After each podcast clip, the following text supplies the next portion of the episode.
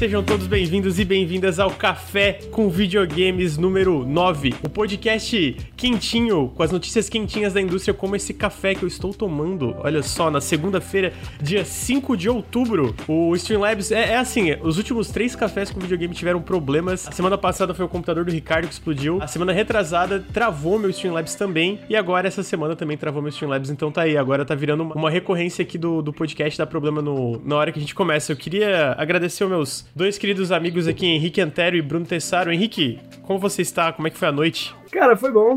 Fui dormir tarde, né? Não consigo dormir cedo. Fui pensando assim, caraca, às vezes bate uma vontade de fazer mestrado, mas aí eu desisti logo logo dessa ideia. Caralho. Falei, tenho que acordar cedo pra fazer, video, pra fazer café com videogame, muito mais importante. Aí, então. Essa o Henrique desistiu do mestrado dele por causa do café com videogames. e Bruno, tu dormiu bem, Bruno? Eu tô sabendo que tu tá viciado em um tal de fasmofobia. ouvi isso aí que era tipo, ah, não, vamos, vamos encerrar a live depois dessa partida e tu ia mais uma. E não, vamos depois dessa. E aí é mais uma. Bom dia, galera. Eu viciei um pouquinho nesse Fasmos Mas sabe o que, que eu sonhei, Lucas? O que, que tu sonhou? Eu sonhei que eu tava no espaço, explorando um sistema solar muito louco, mano. Ah, porque também tá viciado em Outer Wilds. viciadíssimo em Outer Wilds, que é um jogo maravilhoso. A gente fala mais dele no Periscope. E já tem um vídeo, né? Já tem um vídeo. Já tem um vídeo lá no canal, é verdade. Bruno, eu tenho uma pergunta sobre o Outer Wilds. Eu estava hum. certo? Você estava certo. Aí, Lucas. chat, tá vendo, chat? Me diz quando é que eu tô errado. Eu ter que admitir, mas você estava certo, Lucas.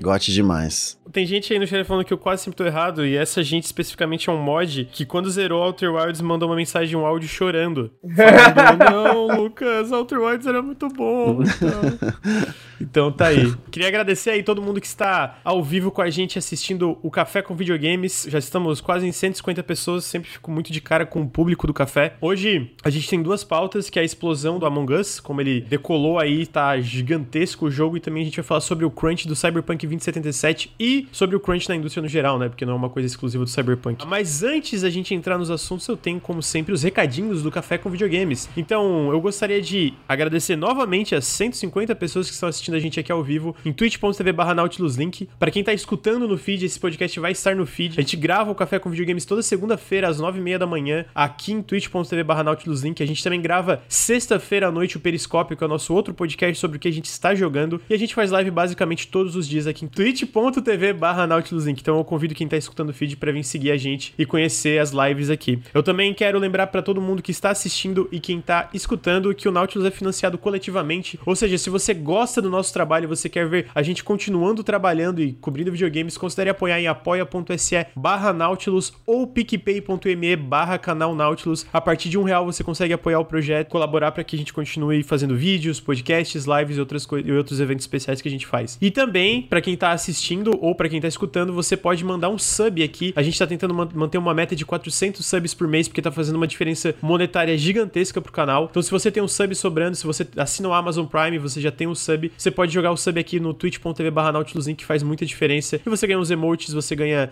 depois de dois meses de sub, acesso ao grupo do Telegram e etc, que também é uma coisa que vem através do, do apoio em apoia.se etc, e essas coisas. Por último, mas não menos importante, a gente está sendo patrocinado, o Café com Videogames está sendo patrocinado pela Promobit, promobit.com.br, que é um site, uma comunidade. No Promobit você chega lá, tem uma, uma curadoria, são pessoas que checam promoção por promoção online para ter certeza que as promoções são reais, que elas são seguras para tu poder comprar, seja um videogame, um jogo mais barato, ou sei lá, uma geladeira, às vezes tu quer uma geladeira, né? Inclusive agora com a virada de geração, os jogos exclusivos ou lançamentos durante a geração estão baratinhos lá, versão física muito boa e outras coisas também. Então dá uma checada em promobit.com.br. Vão ter uns links do Nautilus na descrição do podcast, ou para quem tá assistindo ao vivo, é só dar exclamação Promobit, que vai ter os links. Você também, eu recomendo baixar o aplicativo, que no Google Play, no App Store, etc, onde tu bota lá, pô, eu quero um jogo, tu bota lá pro aplicativo te notificar quando que tem uma promoção do jogo mais barata. Então, é um site incrível, é um site muito bom que todo mundo aqui do canal usa, e é um site que ajuda muito a gente em relação a esse patrocínio. A gente tá sendo patrocinado dois meses pelo Promobit, então é uma coisa muito incrível. E se você olhar o site, baixar o aplicativo e começar a usar, você não só vai ter acesso a um site muito bom, Patreon, que vai ajudar vocês a achar preços baratos, como você vai ajudar diretamente o Nautilus. Esses são os recadinhos. Ah, na verdade tem mais um recadinho que eu esqueci, que é, mais, que é tão importante quanto tudo isso, que eu queria agradecer dois apoiadores do, do Nautilus aqui. Queridíssimo Silvio Pedrosa, que tá lá no, no grupo do Telegram. Muito obrigado, Silvio, por, por todo o apoio. E o Alexei Flores também, que apoia o Nautilus faz um bom tempo lá no apoia.se barra Nautilus. Muito obrigado para vocês dois. Com isso, as introduções estão encerradas, mas tem uma pergunta pro Bruno. Hum. Fasmofobia, né? Eu soube que tem um clipe. Tem um clipe aí teu que dá pra, dá pra até viralizar, né, mano? Tem? Nossa, aquele... Não sabendo nada, não. Vocês, não sei se vocês estão ligados daquele Twitter. Tem um Twitter que é o Perfectly Cut Screens, que é basicamente, tipo, é um, é um, é um Twitter que bota vários clipes onde a pessoa tá, tá gritando e no final corta certinho. E eu recomendo vocês procurar um, um clipe do Bruno aí que ele tá gritando completamente desesperado por causa do, do, do, do Fasmofobia. Mas o Fasmofobia, sabe o que o Fasmofobia é, Bruno? O que que ele é? Ele é um jogo multiplayer, né? Ele é. Um jogo onde tu, tu interage com pessoas e geralmente tu usa tu é comunicação e tu tem que achar o fantasma. E sabe que o outro jogo que tem muita comunicação aí? Sei, sei. Um Quer tal que eu diga? Pode dizer qual é o outro jogo que tem muita comunicação é um aí. tal de Among Us. Among Impostores e tripulantes. E facada nas costas. É verdade. Among Us, né, gente? Among Us, a gente vai falar aí, é o primeiro bloco sobre o Café com Videogames hoje é sobre a explosão do Among Us. A gente vai entrar um pouco sobre curadoria e discoverabilidade de videogames, né, que é um problema muito grave, especialmente para jogos independentes. Ah, mas para quem não conhece Among Us, o que é Among Us? Eu queria que o Henrique me explicasse. Henrique, o que é Among Us? O que é o jogo Among Us? Cara, Among Us, certo? Máfia espacial. Para quem não conhece, uma das grandes coisas, né, uma das grandes conquistas que a União Soviética trouxe pra gente aqui no Ocidente, né, foi um joguinho chamado Máfia, criado por um cara chamado Dmitry Davidov em 1987. Caralho, ele referência, criou... irmão. Puta que pariu. É, o cara referência, tá... irmãozinho.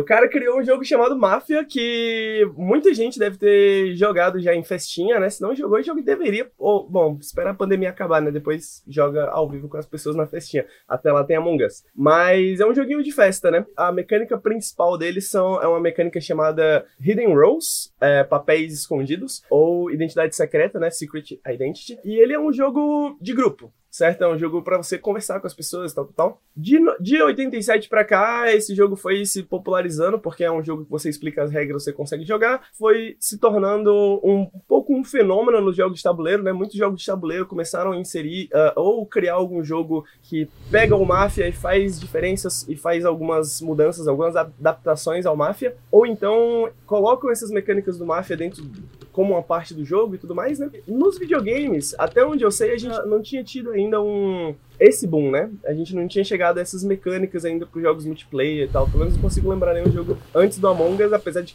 que tinha Tinha alguns... um mod no Warcraft 3 que era assim, sabia?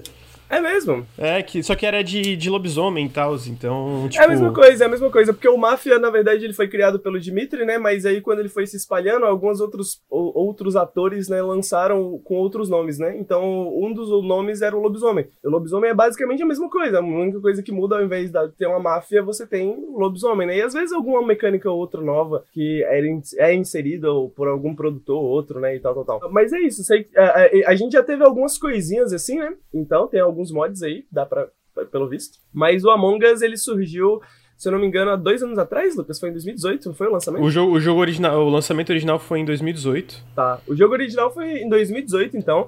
Uma época em que, por exemplo, Resistance, que é um jogo de tabuleiro, já estava bastante grande, né? Já tinha chegado aqui no Brasil, lançado pela Galápagos Jogos aqui no Brasil, se eu não me engano com arte fenomenal, muito bonito, e um jogo de identidade secreta, só para explicar pro pessoal que não conhece, é basicamente, né, temos um grupo de jogadores, aqui no caso, sei lá, somos três, não dá para jogar com três, mas digamos aqui somos três. No começo do jogo eu descubro se eu sou um impostor, né, ou se eu sou do mal, ou se eu sou do bem. E aí, no começo da partida, né, e alguma das pessoas do grupo é um impostor, é um assassino, é alguém da máfia, é o lobisomem, depende do jogo, né, no Among Us é um impostor. As outras pessoas que não são os impostores, porque são um ou dois ou três impostores por partida, são os crewmates, né? São as pessoas que são inocentes. O trabalho delas é fazer atividades dentro do navio, dentro do, da nave. Caso elas terminem a atividade, elas ganham. A outra maneira de ganhar é descobrindo quem são os assassinos, porque toda vez que você encontra um corpo que algum assassino deixou, o assassino pode matar e sabotar a nave e tudo mais. Quando um corpo é encontrado, vai para uma rodada de votação. E aí que é a mecânica interessante das identidades secretas, né? Você tem uma, um momento ali onde tem todo mundo conversando, onde os assassinos querem fingir que são inocentes e os inocentes querem meio que provar, né, que são inocentes de alguma forma, tentar ganhar confiança dos outros inocentes para as pessoas confiarem neles. Mas como não tem nenhuma, não tem muitas evidências, né, dependendo do jogo, do jeito que você joga, não tem como ter muita evidência que a pessoa Menos é ou sou não. eu, se eu sou impostor, sempre tem evidência, porque puta que pariu, o Lucas cria a evidência, né, mano? Então você tem que. Você fica meio que nessas, né? Então, como impostor, você é obrigado a mentir, que é algo que a gente não faz muito assim videogame, né? Pelo menos não faz parte muito de regras de jogo.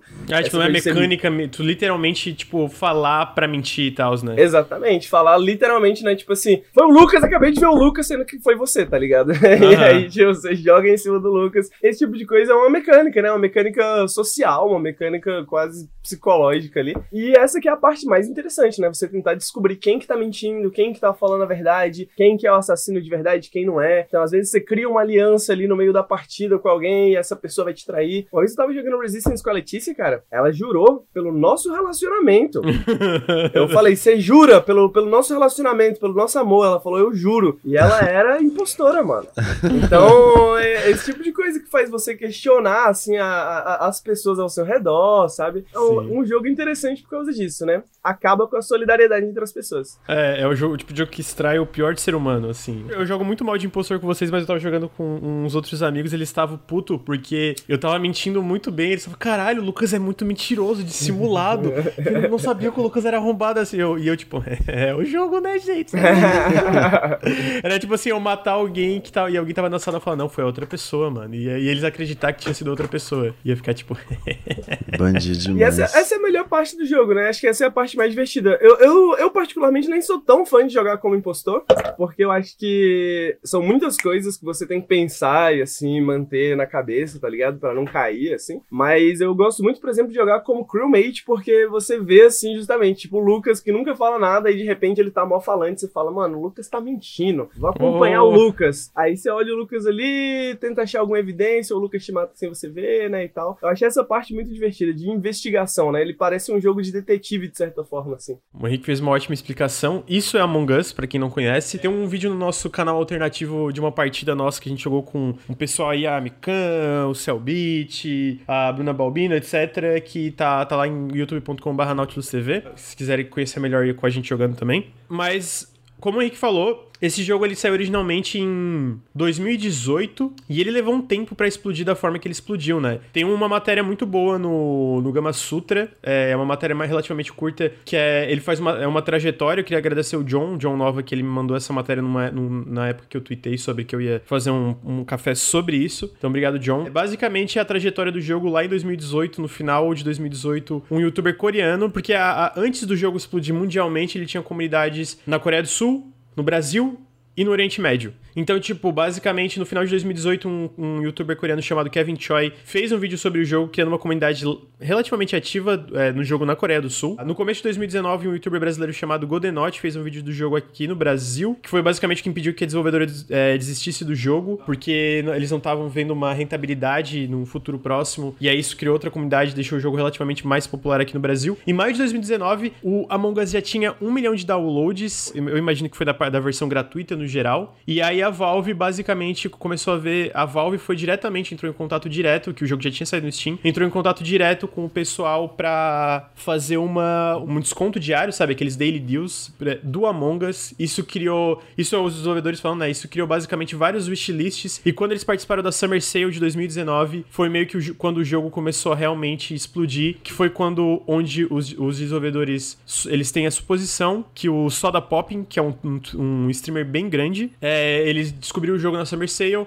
fez uma live e aí dessa live é quando o jogo tem esse gráfico, tipo, explosivo, gigantesco. Eu tenho uma imagem aqui que eu vou pôr na tela, inclusive. Foi realmente quando o jogo começou a explodir. Então a gente vê aqui, basicamente, aqui tem uma imagem onde mostra mais ou menos, tipo, o gráfico de análise do Steam, onde até julho não tinha basicamente nenhuma, é, pouquíssimas análises no Steam, e de repente a partir de julho tem uma quantidade gigantesca, sobe para 40 mil análises positivas, e a gente vê que até hoje, a gente tá agora em outubro, o jogo tá em primeiro barra segundo no Top Sellers Global, agora competindo com uma Phasmophobia, que é outro jogo que tá explodindo também, que coincidentemente tem um aspecto social. Eu acho que a pandemia pesa um pouco nisso, né? Ah, em relação ao aspecto social, etc. Inclusive, o Waka, o Wagner, Va eu não sei pronunciar o Waka, é o Wagner Waka, eu não sei, que é Ati Waka Alves ah, no, no Twitter, eu vou botar o at, de, o at dele aí. Ele postou uma, uma análise muito legal que mostrou como o, o jogo, o próprio Discord explodiu junto com o jogo, por causa que o Discord é uma, uma ferramenta muito necessária para a parte comunicativa,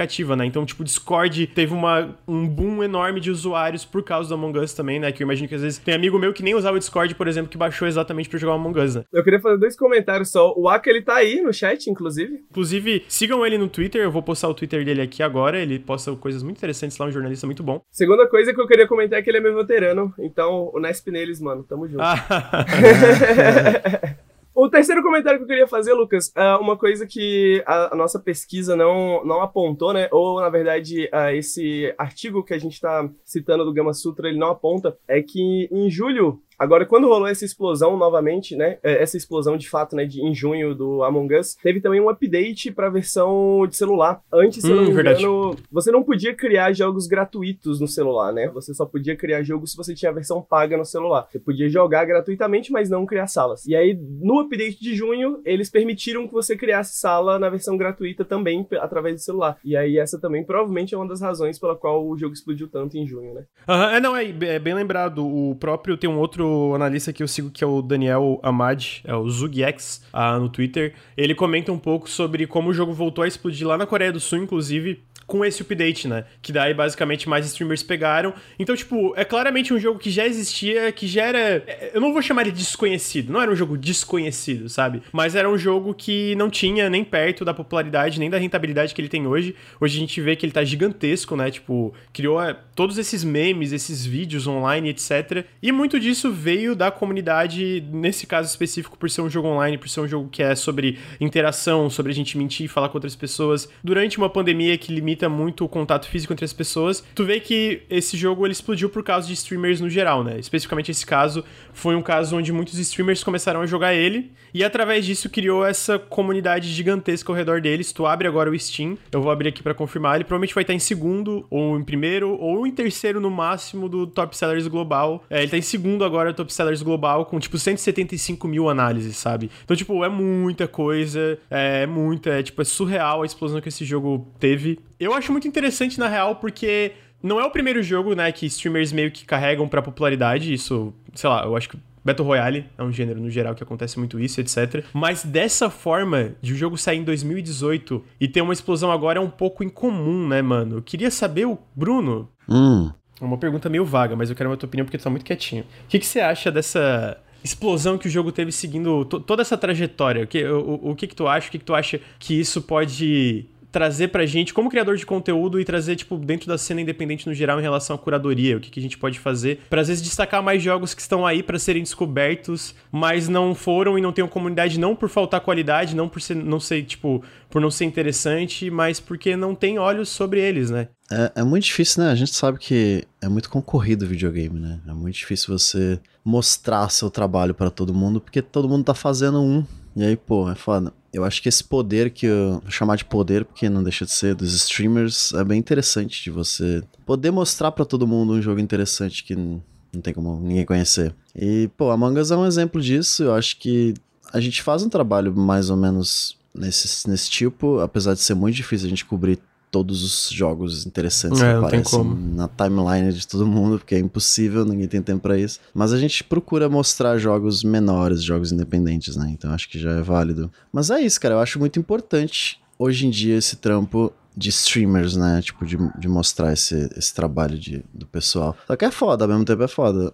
Depender de streamer, né? Tipo. Depender de streamer, é. Tipo, é. É esse poder pode acabar virando, né? Tipo, acabar, em vez de a gente estar tá mostrando jogos diferentes, a gente está mostrando sempre a mesma coisa e popularizar um gênero específico e ficar sempre nesse gênero, preso a esse gênero, porque é o que os streamers gostam de streamar, sabe? Isso pode. Isso pode não, isso já está influenciando a indústria, né? Sim. É, na real, uma das coisas que me surpreendeu um pouco é até a, própria Valve ter se aproximado dos caras e falar, cara, eu acho que isso aqui tem potencial, né? Que é a ideia uhum. que a gente fala sobre um grande problema das lojas, que é essa coisa de basicamente ele ser refém de um algoritmo e não ter uma parada mais Uh, feita à mão ali, porque o algoritmo, ao mesmo tempo que o algoritmo às vezes de fato ajuda alguns jogos e populariza, e eu, vou, eu vou falar aqui que considerando eu não vou falar que é um bom trabalho, mas considerando a quantidade de jogos que saem no Steam por semana, eu acho que eles estão se esforçando, sabe? Tem aquele negócio uhum. do, do Steam Lab, que é uma parada onde tem jogos experimentais, eles jogam jogos diferentes para ti toda vez, para tu descobrir coisas novas.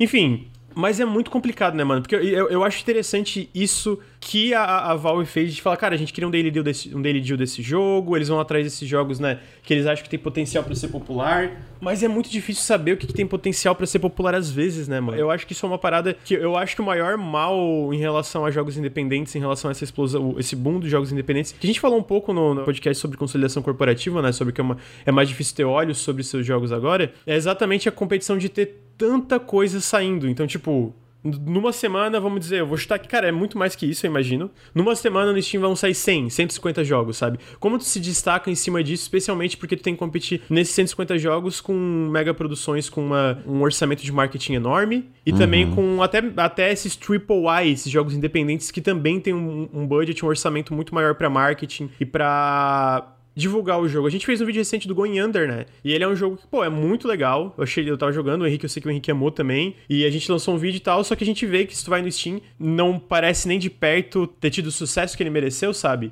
E é o tipo de coisa que eu fico, cara, como que tu contorna isso? Porque ele é um jogo bom, ele é um jogo que teve uma publisher aí, a, a Team 17, né? Mas ele tá ali competindo, sei lá, com. Eles ainda fizeram um meme na época que o jogo tava saindo, que era tipo o Going Under no... passando, tipo, numa uma parada bem estreita e dois, é, tipo, um, um rio bem estreito e duas cachoeiras enormes que era tipo o Hades e o Spelunk 2, sabe? Isso é só entre jogos independentes, né? Então, tipo, é uma coisa muito difícil. Henrique, o que, que tu acha disso? Capitalismo. Capitalismo.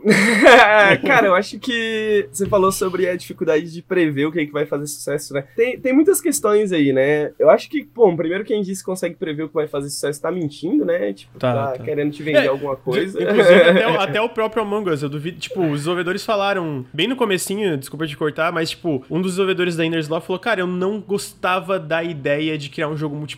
Porque depende muito de ter uma comunidade ativa. E não só depende disso, como, cara, tem outros milhões de jogos multiplayer. Tipo, tem, sabe, tem o Call of Duty Warzone, tem esses jogos, cara, é tipo Call of Duty, é, é Apex Legends, são essas coisas gigantescas, né? Então. Eu acho que essa que é a fita, né? Tipo, mano, é, é muito difícil você. É muito difícil você competir em questão de marketing, como você falou. Tipo, eu não sei se teria feito diferença se Among Us tivesse tido um, um, um grande marketing, sabe? E é muito difícil prever, e eu acho que mais ou menos pelas mesmas razões, né, mano? A gente não consegue prever exatamente para onde que vai as coletividades, né? Quais que são os interesses, os desejos da, das coletividades, digamos. Eu acho que o momento atual que a gente tá vivendo tem muito a ver com isso também. Então, no fim das contas é isso, né, mano? Quem fala que existe um caminho para pro sucesso, pro seu jogo indie ou qualquer coisa do tipo assim, tá mentindo. Tá mentindo, sacou? Porque não tem como saber. No fim das contas é um pouco de sorte. Eu acho que tem questões como a questão da, da discoverabilidade no, no Steam, né? Que atrapalha dezenas de jogos. A questão de você competir com, com jogos grandes que tem um marketing gigante, atrapalha pra caramba, mas mesmo assim é difícil a gente dizer, pô, se tivesse um marketing bom, se tivesse discoverability, esse jogo seria pegado e seria conhecido e ficaria do tamanho que ficou, saca? É muito difícil. Eu acho que uma,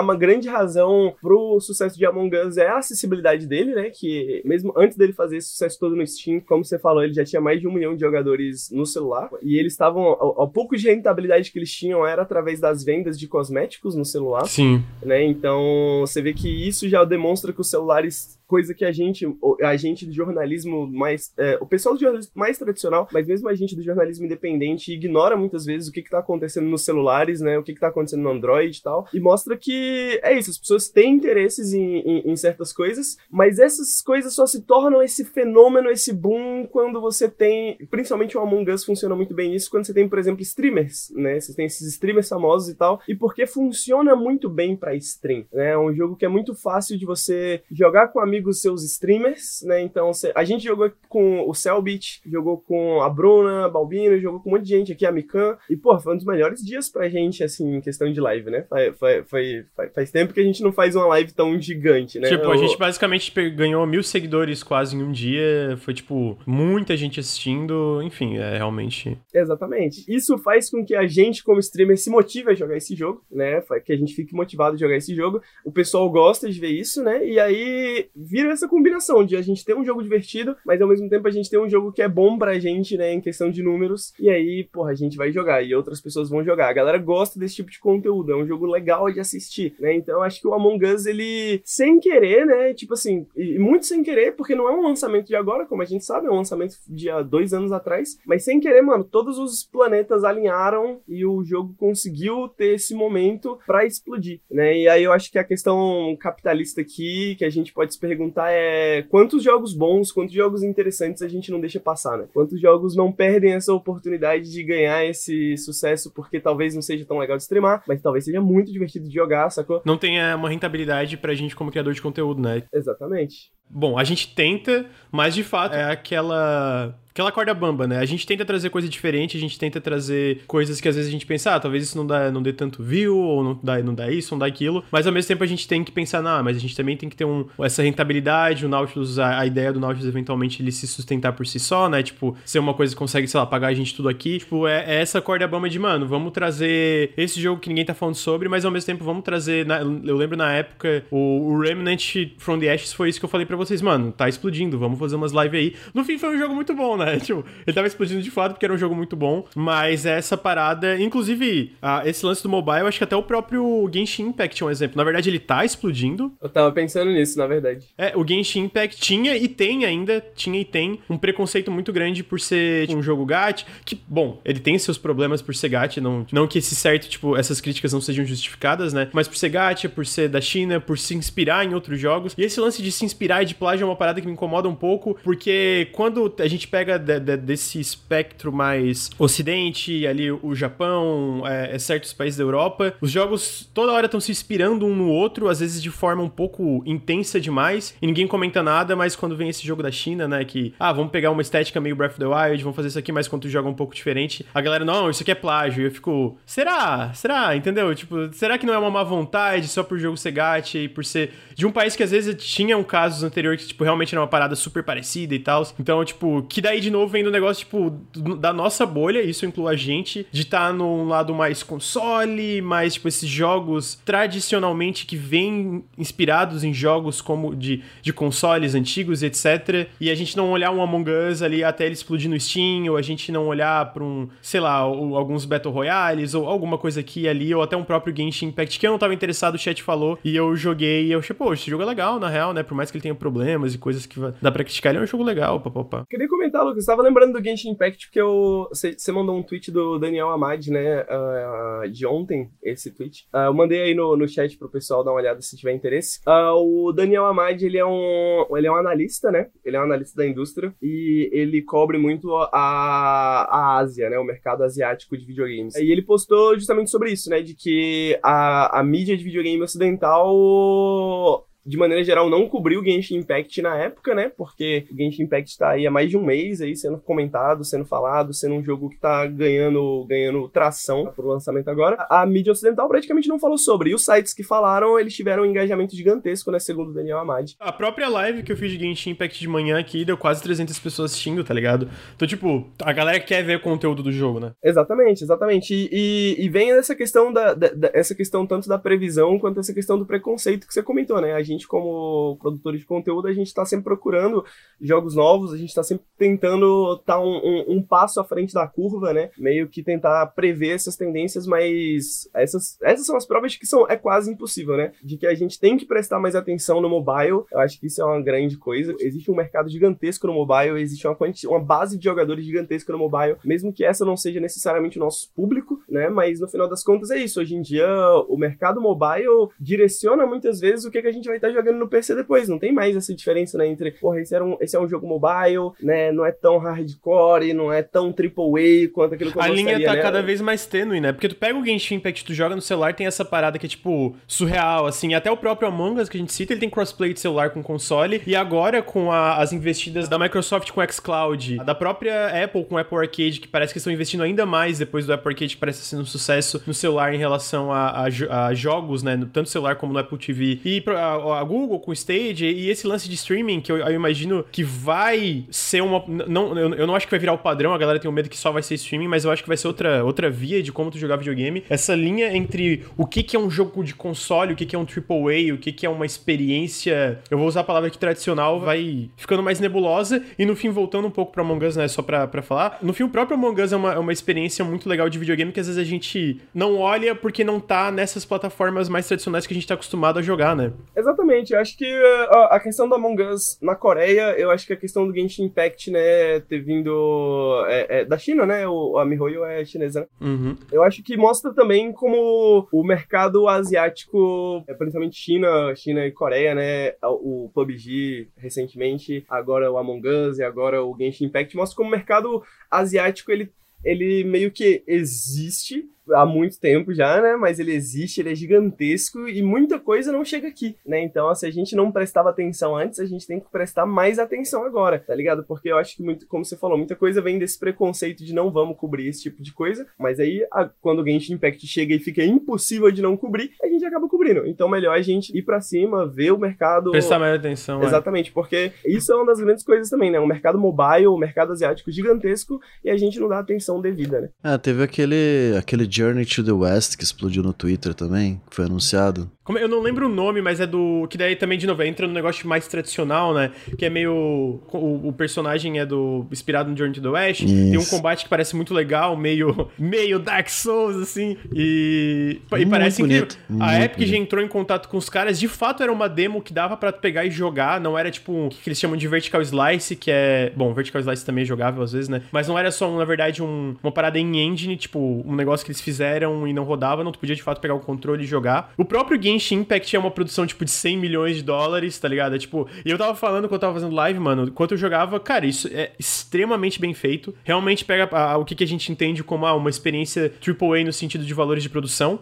Eu queria citar dois, dois, dois, comentários aqui do chat. O primeiro foi do Álvaro, que ele me corrigiu que, de fato, a Sony também tá investindo em mobile, que tem o streaming do PS4 pro celular e o PlayStation Now no celular. Obrigado pela correção, Álvaro. E também o Aka, ele falou que parece-me também que é um impacto da cultura de que, de que o que vem da China é imitação. O que interessa ao mercado norte-americano e é difundido, difundido para todo mundo. Que é isso, né? Essa concepção do. Não só do mercado estadunidense, mas de outros mercados que dominam a indústria. Que, ah, mano, vem isso, é cópia, papapá. E que às vezes é, tipo, reproduzido pela gente, o, comentário de isso forma. Nem é só exclusivo de videogames, né? O próprio cinema. O cinema indiano tem muito preconceito aqui. Pô, tem produções incríveis de Bollywood, saca? Que a gente deixa passar porque, ah, não é, não é a mesma coisa. A gente tá falando aqui, tipo, do mercado asiático focando no Genshin Impact, que é da China, mas uh, tem vídeos lá no canal do Bruno sobre os jogos da, da Red Candle Games, que é de Taiwan. Tem muitos jogos super legais que estão saindo, saindo de Taiwan. Enfim, de outros países fora, tipo, da China do âmbito asiático, né? Então, umas paradas muito legais. E voltando um pouco pro mobile, né? É uma, eu acho que isso, de novo, é uma parada que a gente. É, isso eu falo a gente, eu acho que todo mundo tem que se esforçar mais para sair da bolha. Todo mundo, no caso, todo mundo que cobre videogames, eu incluo a gente nisso. Porque a gente tava falando, a gente tava jogando Phasmophobia ontem, né? E ele é um jogo que, se eu não me engano, começou em VR. E, de novo, a gente não cobre VR, tá ligado? Tudo bem que é uma parada, que é uma parada bem menos acessível, a gente não tem o dinheiro aqui para comprar um kit de VR, etc. Mas eu acho que é outra coisa, sabe? Tipo, o Phasmophobia nasceu nisso de VR, tá explodindo como um jogo multiplayer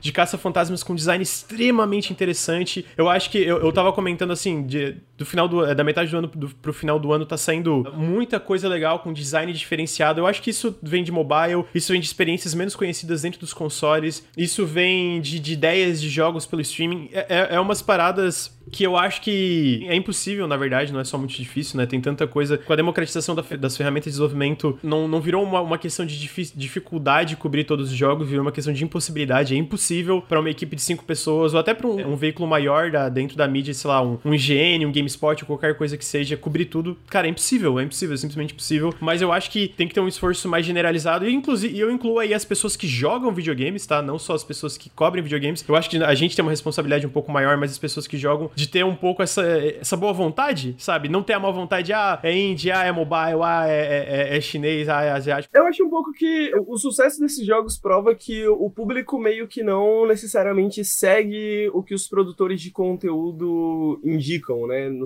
no caso, tipo assim. O Among Us é meio que veio do, de criadores não, de sim, conteúdo. Mas, mas, mas eu, eu, quero dizer mais a mídia tradicional, né? Eu acho que o jornalismo tradicional de videogame ele é muito, muito focado no PR, né? Ainda. Então, a gente cobre muito jogos americanos, muitos jogos europeus, porque as empresas europeias e as empresas americanas elas têm contato com a gente, elas enviam jogos de graça, elas enviam releases, elas enviam tudo, né? Então tem muito isso. Eu incluo a gente aí, a gente é independente, tipo, não é exatamente, sei lá, tradicional no sentido de a gente não ter um veículo, mas a gente também tem esse foco no geral. Mesmo que a gente jogue muita coisa independente, o canal tenha crescido muito em cima da, de, de conteúdo independente, porque a gente curte muito e a gente consegue às vezes dar uma visibilidade e tal, ainda é uma parada, eu, eu, eu acho que a gente ainda tá uma parada um pouco mais tradicional, assim, né? Tipo, eu acho que a gente Com mesmo. Certeza é questão de quantidade de informação, né? Pô, a gente vai fazer live por causa de um evento. E aí, que evento que a gente vai fazer, tá ligado? O evento do, da empresa tal que tá toda semana tendo um evento aí, alguma coisa. Eu quero dizer que existe uma acessibilidade maior de informações pra gente, né? Do mercado uh -huh, ocidental. Uh -huh. Sim, então, a, a, gente acaba seguindo muito isso. Uma coisa que o jornalismo tradicional, e eu acho que a gente, e, e independentes também, falham muito, é nessa questão de que não é a primeira vez que isso acontece. Isso acontece, na verdade, o tempo inteiro, quase, né? Você tem um jogo que é muito grande no celular, mas que você não tem ninguém comentando sobre isso, né? Fora das pessoas que estão jogando, fora de certos mercados, fora de certos nichos, né? Então, eu acho que, de maneira geral, a gente tem um, um, um problema em acompanhar essas tendências, mesmo quando a gente vê que essas tendências são populares, né? Por causa da, da acessibilidade de informação e etc. E porque a gente provavelmente tá fazendo outra coisa e jogando lá o novo The Last of Us ou qualquer coisa do tipo, saca? Então, eu acho que é, existe essa, essa questão de realmente acompanhar as pessoas, né? De acompanhar as popularidades dos jogos independente de. Porque eu acho que aí vai a questão da preguiça, né? Como essas informações são mais difíceis de ser acessadas, é mais difícil de você cobrir um jogo assim. É mais difícil de você ter o que falar sobre esse jogo. Né? E aí eu acho que as pessoas como, acabam deixando isso como secundário, né? O pessoal comentou do Fate Grand Order, né? Gachas, de maneira geral, né? São jogos são que são extremamente. Inclusive, eu acho que o jogo anterior do pessoal do Genshin Impact era de celular gacha também. E foi, fez um baita sucesso e tal, né? Se eu tô, não tô falando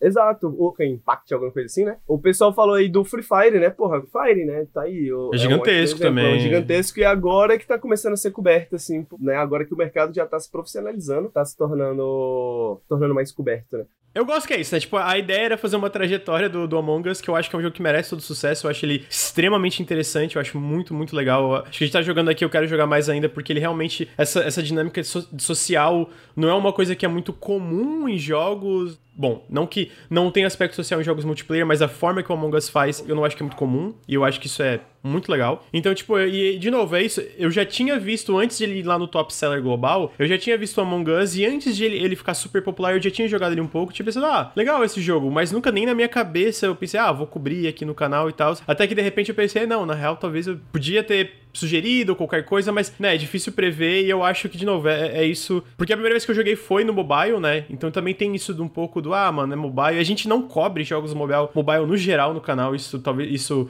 é um erro nosso. Isso é um, porque também é um pouco mais difícil a gente gravar coisa do celular e etc, né? Mas é uma parada que eu acho que faz muita falta em mídia de videogames no geral, ter essa cobertura de, de desses outros nichos, né? Porque a gente vive numa bolha. A gente, caralho, mano, The Last of Us Part 2 vendeu 10 milhões, o Sea of Thieves aí tá com 10, 15 milhões de jogadores. Mano, pega Roblox, velho. Os caras estão entrando agora, público tá, tipo, sendo avaliados com 10 bilhões de dólares a empresa deles. E Roblox, sei lá, tem mais jogadores ou quase a mesma quantidade de jogadores de Minecraft, mano. Então, tipo, a gente gente tá nessa bolha extremamente bolha, assim, né? Uhum. Uma coisa que você comentou, né, pra falar da minha questão pessoal, mano, eu já conhecia a mecânica, já conhecia a Resistance, já é um dos meus jogos favoritos de todos os tempos. Já tinha visto Among Us, já sabia que era assim, falei, porra, que legal, mano, deve, deveria ser legal jogar isso aqui em live com os meninos e tal. Só que, mano, todo esse trampo de pensar, porra, eu tenho que convencer outras nove pessoas, outras seis, sete, oito, dez pessoas para jogar esse jogo comigo, né? Acabei esquecendo, acabei deixando pra lá. Na verdade, a maioria das coisas que acontecem são mais, são mais ou menos assim, né? Não são nem coisas que a gente não fica sabendo, são só coisas que a gente, tipo assim, não dá aquele segundo passo de ir atrás e falar assim, porra, vou fazer isso, vou ver, porque é muita coisa acontecendo ao mesmo tempo. E a gente se preocupa com cliques, né? Não tem o que fazer, a gente tem que se preocupar com isso, de o que, que vai fazer sucesso, o que, que vai chamar a gente, então... É aquela corda bamba, né, Bruno? Aquela, tipo... É, muito difícil você, pô, vou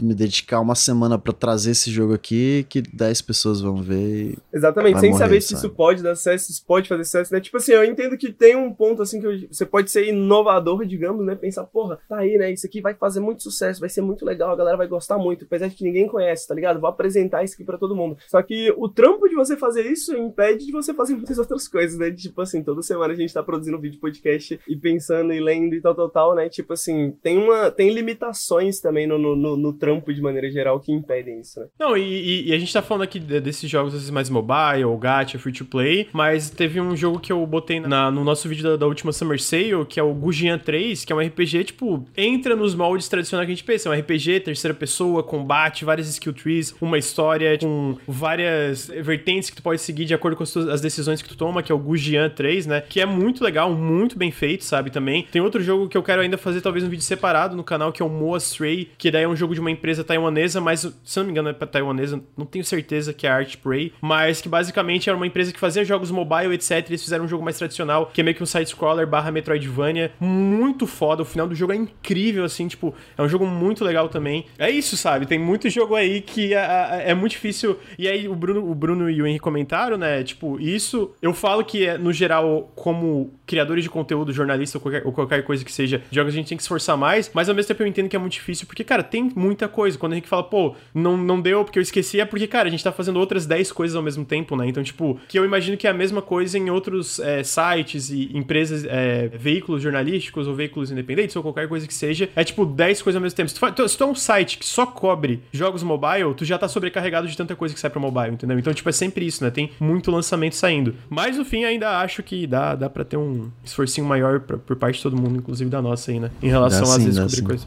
Eu falei que o Monstro é um Metroidvania, mas ele não é bem um Metroidvania, não. Ele é, tipo, linear, é de fases, sabe? Começo, meio e fim e tal, não tem backtracking, etc. Eu acho que, assim, tá bom, né? Eu acho que a gente teve um papo legal em relação a isso. Tá aí. Among Us, recomendo muito. Uma recomendação geral aqui do pessoal do canal. Um jogo muito legal, tá super baratinho no Steam, vai lembrar isso. O jogo é 10 reais no Steam se tu quer jogar no PC. E ele é gratuito no, no celular, pelo iPhone, pelo pro Android, etc. Tem crossplay, PC e celular também. Então dá pra tu jogar com um amigo no PC, jogar com um amigo no celular, etc. Ele é bem acessível, assim.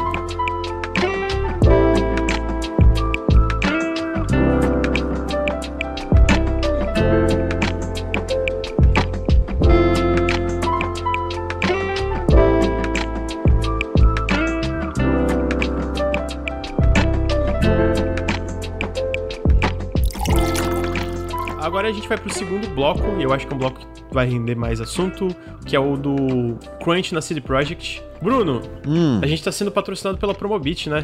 O que, que é, é Promobit, Bruno? Por que, que a Promobit que é Promobit? tá patrocinando a gente? Por que, que é uma coisa tão incrível?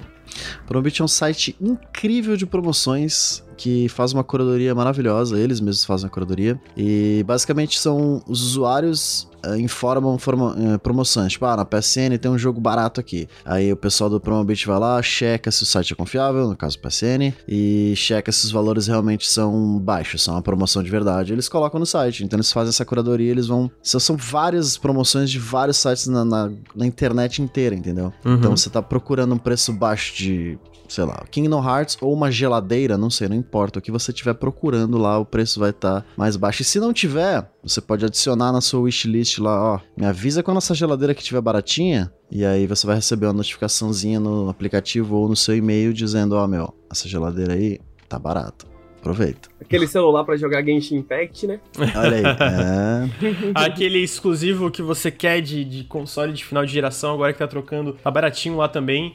Inclusive, vale a pena ficar de olho com a entrada aí dos novos consoles também, que eles... Verdade, tá, tá, às vezes tem umas promoção o, do nada, Submarino solta umas promoção ali, você já tá de olho. O próprio Series S, o Promobit já pegou uma, uma promoção lá que o, que o console tava 2.500, mano. Tipo, nem saiu ainda, tá ligado? É. Então... Eu vi, o One, eu vi o One S, Lucas, por 850 reais. Eu fiquei, caralho, eu, vou, eu tô pensando. Só pra jogar os joguinhos indie, sabe? Uhum. Então tá aí, gente. Promobit, além de tudo isso, ah, todo mundo usa aqui, então, é, de novo, tá aí no. Pra quem tá escutando o podcast, vão ter os links na descrição, os links do Nautilus pro Promobit, tanto pro aplicativo como pro site, promobit.com.br também, se você só tá escutando e quer conhecer o site, é promobit.com.br. Ah, além de tudo isso, além de ser um site muito bom, eles também apoiam canais independentes como a gente, eles estão patrocinando a gente dois meses, tá fazendo uma diferença gigante, além do Twitch e do Apoia-se, que é o que vai permitir a gente cobrir a nova geração, uma das razões que a gente vai ter um PlayStation 5 aí no lançamento, foi esse patrocínio que o Promobit tá dando pra gente, então tipo, pô, eu vou estar tá aqui fazendo live do Demon Souls aí na, na, no lançamento do PlayStation 5, são graças a patrocínios como esse. Queria. Então, tipo, é, é muito incrível, é, então, tipo, dê uma olhadinha no site, vocês não só vão conhecer o site muito bom, como vocês vão estar ajudando diretamente o Nautilus, porque daí às vezes eles olham, pô, os números estão legais aqui do Nautilus, a gente vai fazer outra outra, outra, outro patrocínio aí com, com o canal e, enfim, aí até um dia a gente chegar e tá. Vou participar do Jabá então, hein? A gente ouviu do, da boca do próprio Promobit, né? O app falou com a gente que a retenção do, do Nautilus é muito alta, né? Que as pessoas que utilizam, que conhecem o Promobit através do Nautilus, são pessoas que continuam usando o programa e voltam a usar o app, né? E tudo mais. Então, eu acho que deve, é, o pessoal da comunidade aí que tá falando que já viu promoções baratas, já viu muita promoção boa lá, eu acho que escutem essas pessoas, né? Além da gente que tá recebendo para falar bem do, do, do, do, programa, do app, escutem as pessoas do chat que não estão recebendo nada, absolutamente nada para falar bem do chat, estão falando que tem muitas promoções boas. Então, uhum. usem sim que vai ser bom pra gente. Agora a gente vai entrar em outra pauta que, olha só, sabe o que a gente teve hoje de notícia, gente? Hum. Cyberpunk 2077 foi a Gold, ou seja, para quem não sabe, basicamente eles finalizaram a versão do disco, que o jogo tá não tá pronto, mas ele tipo já está aprovado para ser lançado nos consoles e nas lojas aí. Então, tipo, basicamente 19 de novembro o jogo vai estar nas nossas mãos. Mas além disso, Antes da gente entrar sobre a, todo, todo, o lance da, do crunch obrigatório, que eles falaram que vão trabalhar agora seis dias por semana até o lançamento do jogo, quero fazer uma pergunta pro Henrique de novo. Henrique, o que, o que, é crunch? Uh, crunch.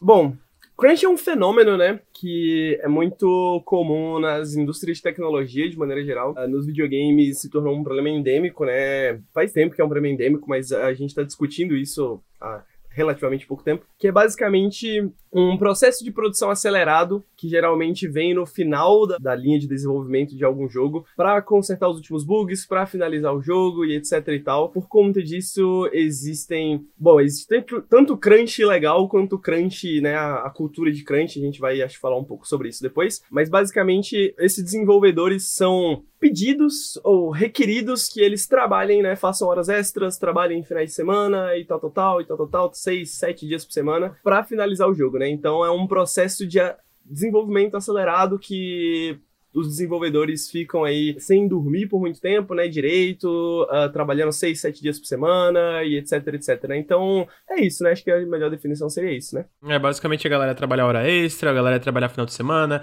a galera chegar, hum, talvez eu vou ficar até hoje até tarde aqui para conseguir minha, terminar minha feature. E basicamente a gente tá falando sobre isso porque recentemente saiu uma notícia depois do ano passado dos chefes da CD Projekt falarem para o Jason Schreier, que é um jornalista investigativo e é um jornalista que, tra que trata muito sobre é, esses abusos trabalhistas dentro da, de, de, empresas de jogos no geral. Ele, eles falaram ano passado, prometeram que não ia haver crunch obrigatório, e a gente vai falar sobre o que é a diferença entre crunch obrigatório e crunch cultural, que é o que tem basicamente quase todas as empresas de videogames. É, essa cultura de crunch, né? não crunch cultural, isso ficou muito estranho. Cultura de crunch. Eles falaram que Teve isso no The Witcher 3, a gente fez, tipo, esse crunch obrigatório, onde a gente falava, cara, vão ter tantas semanas da produção aqui, do final de produção, que vocês vão ter que trabalhar, sei lá, seis dias por semana, ou ficar até mais tarde, papapá, papapá. Não vai acontecer isso no Cyberpunk. Semana passada, não sei se foi semana passada, não tenho o dia exato, que eles basicamente voltaram atrás e falaram que da, da de semana passada, semana retrasada, até novembro o jogo sair, vai ser obrigatório trabalhar seis dias por semana. Então, de segunda a sábado, todos os funcionários da CD Projekt Red vão estar trabalhando todo dia da semana. Vale pontuar, porque não é toda empresa que faz isso, que todos esses dias extras são pagos, são remunerados, vão ser, eles vão receber por isso. E também vale pontuar que a, os funcionários da CD Projekt vão receber 10% dos lucros da empresa, eles sempre recebem. Acho que vale pontuar que essa é o que a CD Projekt está alegando, né? É, não, mas é, os funcionários, pelo que o, o, Jason falou, realmente acontece isso, né? Eles realmente recebem isso tudo que acontece. Mas sim, isso não quer dizer que o que tá acontecendo lá é certo, só para pontuar, porque né, a gente tem que informar isso. Então eles recebem 10% dos lucros da, da empresa, não sei se é todo ano, etc., alguma coisa depois do lançamento. E também eles recebem por essas horas extras pagas. É, é verdade, o Aka, o Aka fez uma boa observação, vale pontuar que isso que é, que é o que a lei lá cobra, exatamente. A lei cobra, mas a gente sabe também que a lei cobra mas existem várias formas de contornar isso com através de, sei lá, é, não ser um funcionário fixo, algumas coisas assim, não sei se exatamente assim na Polônia, mas enfim, de fato é uma coisa obrigatória. É o mínimo, né? Eles estão fazendo o mínimo, basicamente isso que eu quero dizer. Mas o problema, que é basicamente o problema, é que o, o, os chefes da CD Projekt Red alegam que de, dentro da, da empresa Crunch não é obrigatório e alegam também que são ser só essas últimas semanas até o lançamento do jogo que está acontecendo Crunch. O problema de tudo isso é que, cara, não é isso que acontece. Nunca é isso que acontece. Então o que, que a gente fala? Quando a gente é, divide entre Crunch obrigatório e Crunch e cultura de Crunch, é que basicamente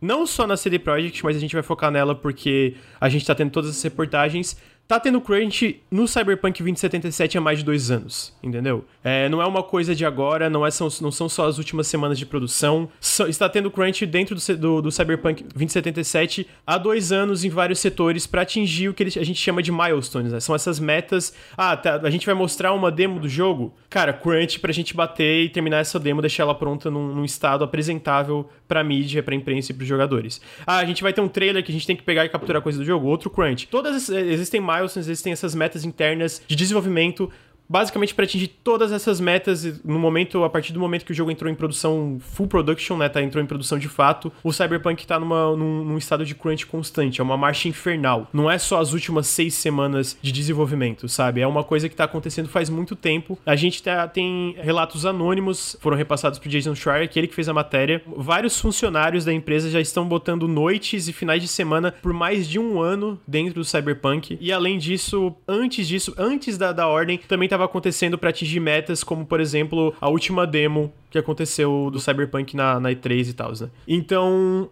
se a gente pega em relação a, por exemplo, mesmo se fosse, mesmo se fosse só as últimas seis, lá, seis semanas de desenvolvimento, já seria uma coisa extremamente problemática, porque, né, trabalhar final de semana, é tirar tempo da família, é uma coisa desgastante. Cara, trabalhar, sei lá, às vezes, sei lá, 10 a 12 horas de trabalho aí de segunda a sábado. Só que não é uma coisa que tá acontecendo só agora, sabe? Não é uma, uma parada que tá acontecendo agora, é uma cultura. E aí, quando a gente fala de cultura, é uma parada que, assim, tecnicamente tu não é obrigado a ficar no escritório. Ah, beleza, tu pode ir embora ali no horário certinho. Mas o que acontece quando tu não, tu não fica no escritório? Gente do teu trabalho olhando feio para ti. Ah, tu não é um membro da equipe, tu não é um cara amigo, tu não é aqui o cara que tá tentando fazer o jogo chegar lá. Então, tipo, é uma coisa muito problemática, porque isso acontece não nas, a gente tá citando o CD Projekt aqui, mas tá na BioWare, tá na Naughty Dog, tá na Rockstar, tá em várias empresas independentes. Por isso que o Henrique, quando o Henrique fala, é uma parada endêmica. Porque, cara, é uma parada que tá em todas as grandes empresas, médias empresas, às vezes várias empresas independentes também. Pode falar, Bruno. É, e não é exclusivo de videogame, né? A maioria dos trabalhos criativos, empresas criativas, são assim. Tipo, se você trabalhar oito horas é pouco saca? Uhum. Num ambiente desses. Por isso que chama de cultura de crunch. Cara, você tem que trabalhar mais, senão, senão você, entre aspas, não se importa com o trabalho que tá sendo feito ali, saca? Cara, isso é um absurdo. É absurdo. É tipo, não, e assim, eu, eu gostaria de apontar, porque teve muita gente comentando, ah, sei lá, mano, na área de medicina também tem que a gente chama de crunch. Na,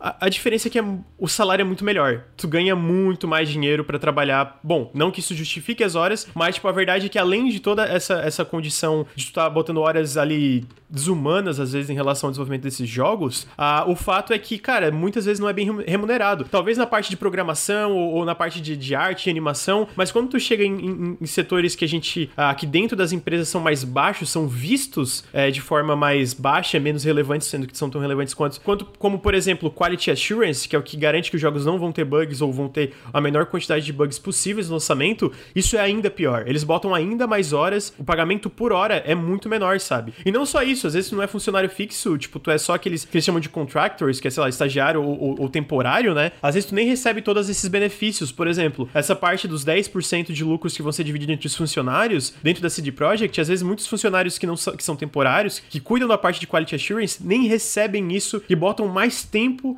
do que os funcionários fixos, fixos estão botando, né? O Totoro comentou aqui no chat, deixa eu subir, que na Bioware eles tinham um setor específico para lidar com os devs que tiveram breakdown por causa do excesso de trabalho. Eles tinham uma sala pra galera entrar e chorar e, e tipo, ter o, o, o, o, o que eles tinham que ter, porque simplesmente o desenvolvimento estava um desastre. A galera, a parte que gerenciava era super incompetente. Existia dentro da Bioware que eles falavam, ah, a magia da Bioware, que era, cara, uma hora isso aqui vai funcionar, não importa o quanto que vocês vão ter que trabalhar, sabe? E aí, de novo, a gente entra, sabe? O problema é de quando o, o, o chefe da CD Projekt fala, cara, vão ser essas seis semanas manda é, mandatórias, obrigatórias, não é essa a realidade. A realidade é que existe uma cultura de crunch dentro da CD Projekt de várias outras empresas que no momento que tu decide, cara, não, vou botar minhas oito horas aqui e vou embora, tu é rechaçado, tu é tipo, tu, tu vira, tu é isolado socialmente, é, é pressão social, por causa desse tipo de coisa que eles fomentam dentro da empresa, de cara, o amor por videogames, não, a gente tem que chegar lá. Então quando eu vejo na internet a galera falando, não, é preguiça, não, porra, são só seis semanas, porra, mano, não, se informa, não é só seis semanas, não é só isso, é a galera se fudendo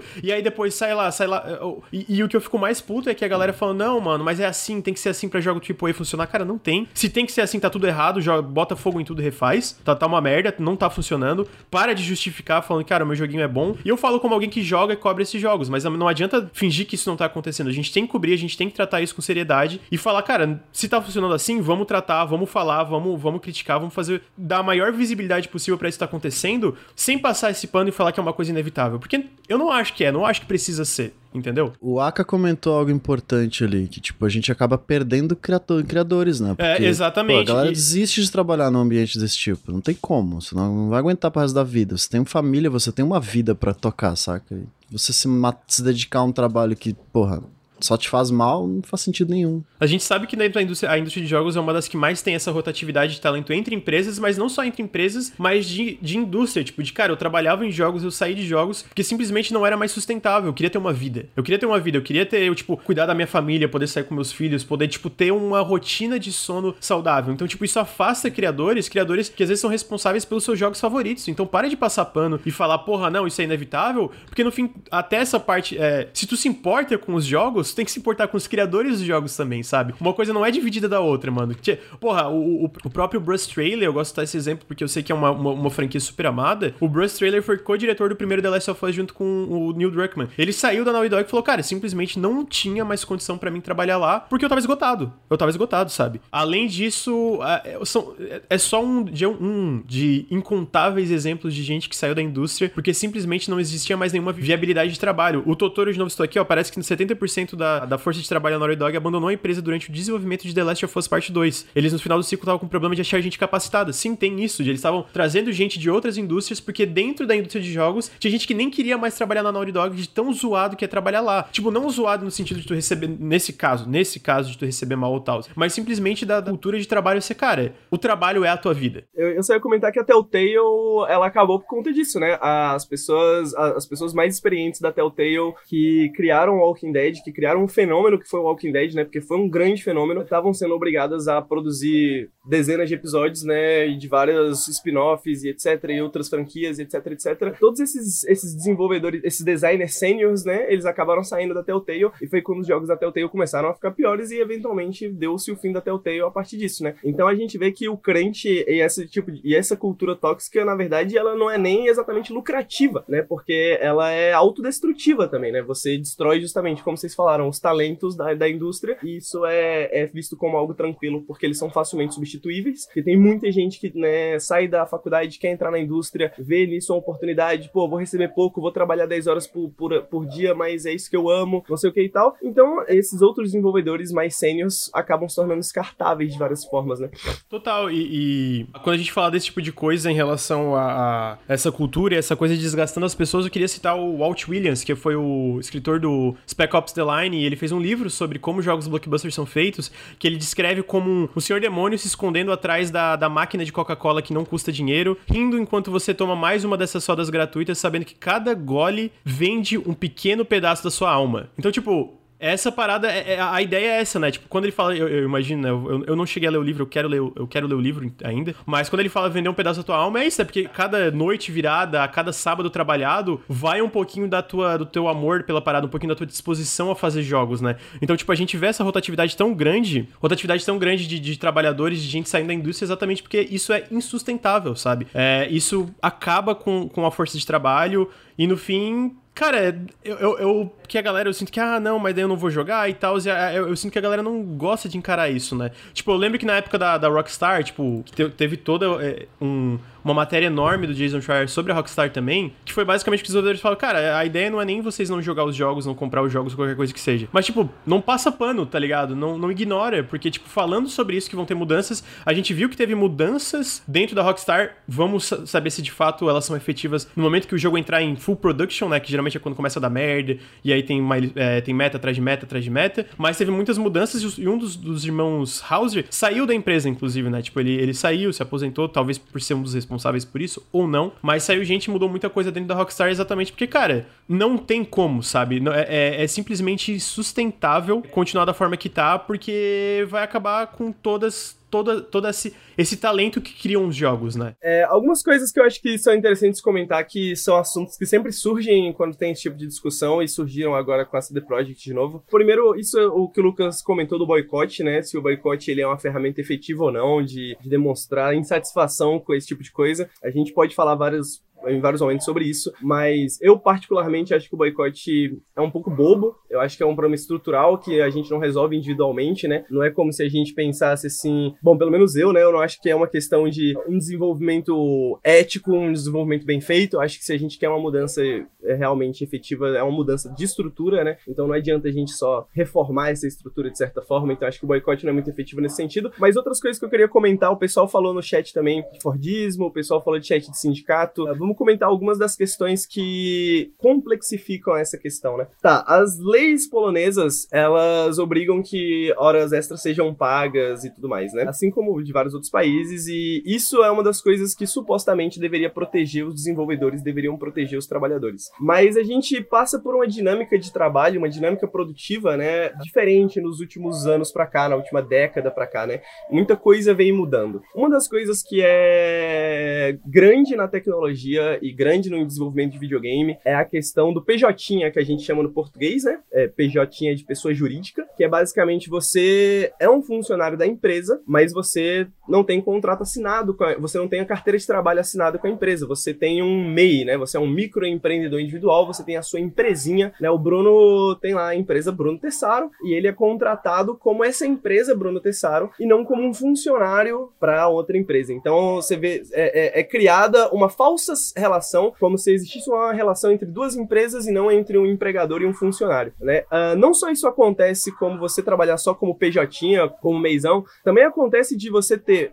pessoas que são contratadas pelas empresas e são contratadas novamente como PJ, né? E isso impede que você não faça hora extra como funcionário, mas você faça hora extra ou você trabalhe como contractor e faça as horas extras aí, o que impede que várias leis, né, várias leis trabalhistas possam ser burladas nesse, nesse ponto de vista. Então, isso é algo que, é, mesmo que existam leis trabalhistas, a gente não pode crer que apenas as leis trabalhistas são o suficiente para impedir que o crunch aconteça ou que esse tipo de coisa aconteça, porque já existem muitos mecanismos para que essas leis trabalhistas não tenham a efetividade que elas deveriam ter. A questão da cultura tóxica que a gente estava falando, né, que vai toda essa questão de que o crunch, isso segundo ponto, né, toda a questão do crunch ser ou não obrigatório, né, porque agora o crunch é obrigatório, mas os relatos que a gente tem de dentro, né, pelo menos do Jason Schreier, que ele publicou na Bloomberg, é que existem, como o Lucas falou, desenvolvedores que estão fazendo crunch, fazendo hora extras desde pelo menos a E3 de 2018. E nesse caso não é, não era obrigatório. Você quer fazer hora extra, você tem a liberdade, entre aspas, de fazer hora extra se você quiser e receber um pouquinho a mais por isso aí. A gente pode pensar nisso de várias maneiras, mas quando a gente fala de cultura de crunch, né, é uma questão de que isso não é só uma questão de obrigação de você vai ser demitido, você não vai, não vai ser demitido. Quem, qualquer pessoa que já trabalhou, né, numa empresa, qualquer empresa, entende que a empresa é o local onde a gente encontra a, a submissão e a dominação de maneira mais óbvia, né? Então, mesmo que você não seja obrigado a trabalhar, é uma questão política, é uma, é uma questão social e política que rola dentro da empresa. Você vai ficar mal olhado, você vai ser aquele cara que não se esforça suficiente, sendo que os seus amigos, talvez os seus os seus colegas de trabalho se esforçam, talvez você não consiga aquele aumento que você queria, mesmo que você esteja cumprindo com a sua carga horária. Então, essas questões políticas, essas questões psicológicas até que são inseridas dentro de uma relação de trabalho, elas também são uma maneira de você forçar o crunch, mesmo que esse crunch não seja literalmente obrigado. Então, essa coisa de vestir a camisa, de é tudo uma família e etc, etc, etc. Próximo ponto, a questão da CD Projekt pagar suas horas extras, né? Como eu falei, essa questão da, da, da, de pagar hora extra é mais complicado do que parece, porque você tem essa questão dos, dos contratados e dos, contra, e dos contractors, né? E não só isso, é, também tem a, a hora extra não oficial, né? Como tava falando da cultura em si, né? Exatamente, tem hora extra não oficial, né? Às vezes tem, tem gente que realmente, porra, fala assim: ah, tô fazendo nada, eu vou ficar aqui mais uma horinha, sacou? Trampando aqui, terminando o que eu tava fazendo, sacou? E às vezes não registra isso porque, porra, por que, que eu vou registrar? Eu tava só fazendo um negocinho. Isso é muito comum. Qualquer pessoa que já passou de por, por um burnout, né? E acho que aqui no Nautilus todo mundo já sofreu disso um pouco, uh. sabe que, mano, o estresse que isso é pro seu corpo, psicologicamente, né? O estresse que isso é pra sua família, pra sua vida fora do trabalho, né? Como que isso afeta. Então, tem até questões do que, que a gente. Enfim, questões de trabalho que a gente pode, pode questionar aí, que mesmo sem existir crunch, 8 horas de trabalho é coisa pra caralho, né? Vamos começar por aí. Mas, para chegar num outro ponto, é a CD Projekt Uh, falou que ia pagar os funcionários, pagar a hora extra, tudo ok. Falou também dessa questão da. Eu cito aqui pra ti. Basicamente, que no post, no post do Twitter, Badowski falou que os, os é, funcionários da CD Projekt podem continuar contando em bônus. É bônus, é bônus, não sei como é que é bônus. Bônus. É, bônus. Que, que são até 10% da lucratividade anual da empresa. Desculpa, Lucas, só pra traduzir exatamente, especificamente o que tá sendo dito, é do, do lucro do ano. Quando é, o lucro do ano que ele se refere é justamente ao ano de 2020. Vamos, vamos, vamos questionar duas coisas aqui. A primeira questão é a questão do lucro, que é um termo vago pra caramba, porque o que, que é lucro, já que a própria CD Projekt que, digamos, decide né, exatamente o que, que ela está gastando. É, afinal de contas, são os relatórios da CD Projekt que vão definir o ano fiscal anual e ver exatamente onde a CD Projekt gastou, o que, que é lucro e o que, que não é, certo? A segunda questão é que, se for o ano de 2020, de janeiro a, a, a dezembro, vai ser um mês de lançamento do, do Cyberpunk Cyberpunk, né? Então isso já começa a não parecer tão grande, né? Uma quantia tão grande quanto ela parecia antes. Posso só, só dar um acréscimo, Henrique? Aparentemente isso é, é uma, uma coisa recorrente na empresa, não é tipo só por causa do crunch, né? É, várias empresas, na mas verdade. De qualquer, é, é, mas de é. qualquer forma, não que isso. É que eu não quero que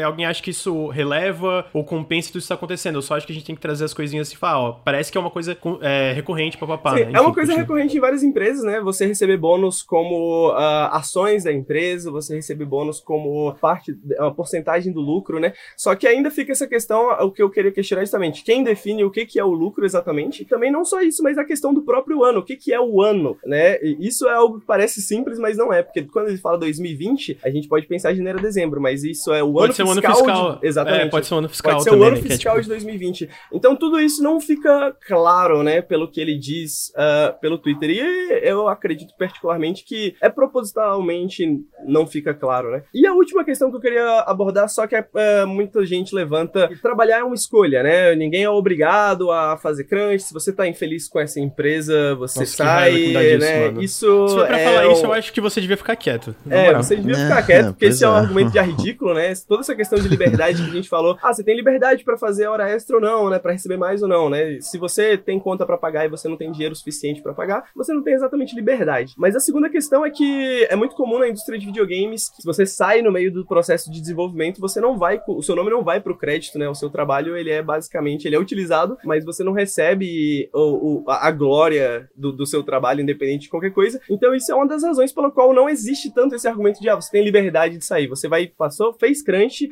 trabalhou três anos no, no, no jogo e agora você vai sair da empresa porque você tá infeliz e o seu nome não vai lá, você não vai colocar o nome no currículo. Isso é um investimento ruim, né? Então, isso impede com que as pessoas saiam no meio de um processo de, do, do desenvolvimento. E a última coisa que eu lembrei, que eu queria comentar que não estava aqui escrito, é a questão da expectativa que é criada, né, cara? Isso cria uma expectativa não só no consumidor, mas também para as outras empresas de que você criar um jogo como Cyberpunk é um processo que leva um número X de anos sendo que esse, esse processo foi extremamente acelerado por causa dessa cultura de crunch. Isso causa com que a gente, como, como jogadores, né, como gamers, como consumidores, crie certas expectativas, né, que as outras empresas têm que produzir. Porra, o cara produziu o Cyberpunk em cinco anos, por que, que vocês têm tantos funcionários quanto e estão demorando sete? Por que, que vocês têm demorando oito? E além disso, também em cima de outras empresas que falam, porra, se o Cyberpunk tá sendo publicado agora e eles demoraram um X anos de desenvolvimento, a gente tem que demorar mais ou menos o mesmo, ou menos, né? Então, por causa dos aspectos de competitividade do mercado, né? Então, é, a, além de toda essa questão que a gente falou de cultura de crunch, que é a própria cultura de trabalho, a própria cultura de mercado que é criada ao redor do crunch, ela é uma cultura que tende a criar mais crunch. Então, esses eram os pontos que eu queria tocar. Total, e eu acho interessante isso que é, é, é, muito comum ler na internet, né? Inclusive, eu vou trazer uma coisa que o Witch of the Plateau, além do crunch, tem outros fatores que quebram os devs também. Lembro do Seco, programador da EA, Bioware, Mass Effect Andromeda, falando sobre como uma massa de gamers reagiram negativamente ao jogo como um todo por conta de um bug visual, e como isso afetou o seu gosto por fazer jogos na época. Lembro dele falando que se surgisse uma vaga de programação fora de jogos naquela época, ele sairia dessa indústria por conta disso. É, é, é essas expectativas completamente fora da realidade de jogadores no geral, é tipo, de primeiro aumentar uma coisa de como um bug visual para um escopo completamente bizarro, especialmente uma coisa com, super complicada de fazer como um RPG super ambicioso, como foi Mass Effect Andromeda, independente dos problemas ou não do jogo, de fato, era um AAA, RPG, etc. Isso é uma parada que é muito trabalhoso de se fazer, né? Mas é isso que tá falando sobre a essa criação de expectativa de, ah, mano, se tal jogo, se X jogo foi feito em tanto tempo, ou se tal coisa, sei lá, se um The Last of Us foi feito nisso, por que que um jogo assim tá demorando tanto, né? A gente vê isso muito, sei lá, pega o Hollow Knight Silk Song. Pô, por que, que Hollow Knight Silk Song não saiu ainda? Mano, são três pessoas fazendo o jogo, irmão. O último DLC de Hollow Knight saiu faz um, dois anos. Vai demorar mais uns dois, três anos. E é isso aí. Para de ter expectativa completamente fora da realidade em relação ao desenvolvimento do jogo. É, e aí, isso também vem da gente. A gente tenta informar, cara, ó, jogos funcionam assim, jogos funcionam assado. Leva tempo. Até um jogo como Hollow Knight, que. Eu peguei o Hollow Knight porque é um, exemplo popular, né? Um jogo independente. Vai demorar para sair. E aí a gente vê, porra, o Psychonauts 2 aí tá sendo feito há cinco anos. Cara, vai levar tempo. Especialmente porque, aparentemente, sei lá, dentro da Double Fine existe uma cultura de não ter crunch. Não sei se isso de fato é realizado mesmo, porque isso, né, é, é fácil falar isso de boca para fora com PR, mas a gente tem vários documentários que mostram como eles chegaram até essa cultura, né? Então, tipo, ah, não, mano, isso aqui tá demorando para sair e tem outro jogo aqui que saiu tanto tempo. Porra, foda-se, foda-se. Aí vai ver esse outro jogo, demorou, é, demorou cinco anos, que já é um tempo considerável pro jogo, com crunch pra caralho, com um monte de gente sofrendo. Tenta botar a mão na consciência e pensar, pô, mano, por que que isso tá demorando tanto? Por que que esse jogo tá demorando tanto? A gente tenta, a gente tenta informar, falar sobre toda. Né, a gente não é desenvolvedor, mas a gente tenta pesquisar e falar, cara, fazer jogos leva tempo por causa disso, disso, disso. Quando tu vê que um jogo tá levando tempo, não vai na internet reclamar, porra, mano, Ori 2 é um jogo 2D e tá levando 5 anos, enquanto The Last of Us, que é 3D, levou 5 anos também. Mano, tá falando merda, tá falando merda. Vai estudar, vai pesquisar, vai, vai ler sobre. Porque tá levando. Até porque o próprio Ori provavelmente teve crunch também, entendeu? Então, tipo, cara, jogos levam tempo, jogos têm processos diferentes de desenvolvimento. E não é porque um, um jogo como Hollow Knight é 2D que não vai, vai levar menos de 5 anos. Não vai, às vezes não vai, sabe? E, ou seja, qualquer outro jogo independente. Não é porque Undertale aí levou cinco. Undertale levou 5 anos para ficar pronto. Foi uma pessoa que fez. E o Toby Fox já falou que o processo de desenvolvimento do Undertale deixou ele com um problema da, da de, de Lerdort, né? Que ele tem problema no pulso e tal. Para de ter expectativa sobre um, um, um, produto X por causa de uma coisa Y, né, cara? Porque isso, de novo, isso cria essa toxicidade e esse ciclo vicioso de, cara, cada vez jogos maiores, cada vez uma parada mais desgastante, cada vez mais burnout, cada... e aí vira uma coisa inevitável que leva ao, ao crash de uma empresa, leva a vários talentos saindo parando de fazer jogos por causa da toxicidade da, do, do, do próprio público que tem expectativas completamente fora da realidade sobre o tempo que um jogo tem que ser feito, o tempo que o jogo tem que ficar pronto, sabe? Não é assim que funciona. Não importa se é um jogo 2D, um jogo 3D, se é feito por uma, por 5, por 10, se ele é Metroidvania, se ele é... O fato é que leva um tempo. E aí, quando tu fala, pô, mas é, pô, o Hollow Knight aí já tava na hora de sair. Mano, não, não, não tá na hora de sair, vai demorar ainda. Eu vou chutar aqui, provavelmente vai ser em 2022 essa merda, mano. E é isso aí. Aguenta, aguenta tranco e para de falar que, pô, eles estão demorando. Eles não estão demorando demorando. É o tempo normal de fazer um jogo, mano. Para de ficar com essa.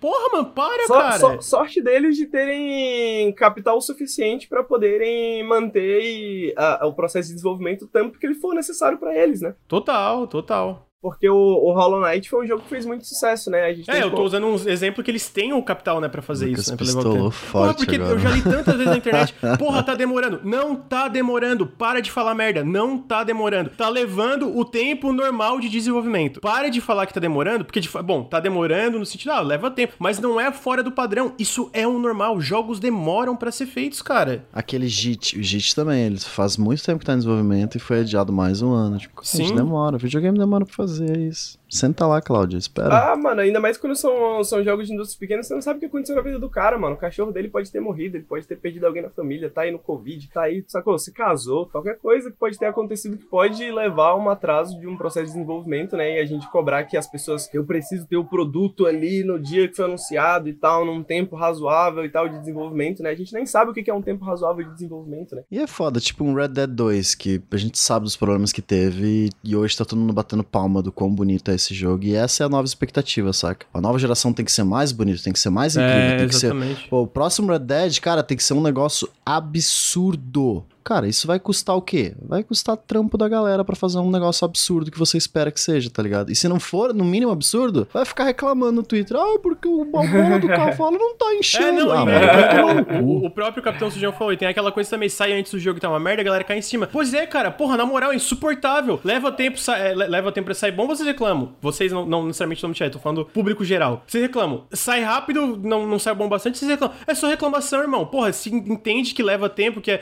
Que, cara, é difícil, é muito difícil, mano. Não é uma parada que tu bota no, no, no, no negócio assim, ah, sai aí, vou digitar, sai o Hollow Knight. Porra, para de, de, de, reclamar que as coisas levam tempo, porque é isso, cara. Pra tu fazer uma parada bem feita leva tempo. E, e para de criar expectativa em cima de um produto. De novo, de cada jogo é uma, é, é uma coisa completamente diferente de fazer, mano. Então, são expectativas completamente fora da realidade e são toda hora expectativas completamente fora da realidade, né? Fala aí, Henrique. Eu queria dar uma perspectiva marxista do assunto aqui. Marxista de trabalho, para ser mais específico. Bom, eu acho que a gente, como consumidores, a gente é condicionado a isso, né? A, esse, a, a fazer esse tipo de cobrança e tudo mais, né? Pela, pelo próprio mercado, pela, pela própria indústria, porque faz parte do ciclo de PR, né? Faz parte do ciclo de relações públicas, né? Tem que criar aquele hype, tem que deixar as pessoas na expectativa e tal, tal, tal, e as pessoas têm que ficar querendo o jogo. Então, pros jogos, uh, pra indústria, isso é positivo, né? É positivo que a gente tem aqui várias pessoas no chat perguntando cadê o Song, onde é que tá, e tal, tal, tal, porque isso aumenta a visibilidade do jogo, isso aumenta o hype do jogo, né? Então, isso é algo que a indústria não tá afim de mudar, né? A gente, no final das contas, acaba meio condicionado a isso também. O que eu queria levar em consideração também, mano, é que a gente pensa que. O pessoal comentou no chat, pô, prefiro que tenha menos jogos, porque tem muito jogo já para jogar do que uh, os jogos sejam lançados dessa forma e tal, tal, tal. E isso não é necessariamente uma escolha, ok, chat? Uh, a gente poderia ter mais jogos sendo lançados. A gente tem uma, um nível de entrada para nossa indústria que é muito alto. Se a gente tivesse melhores esquemas para criadores independentes, se a gente tivesse maneira de financiamento melhor, que funcionasse melhor, a gente não precisaria ter menos jogos, a gente poderia ter mais jogos. O problema é que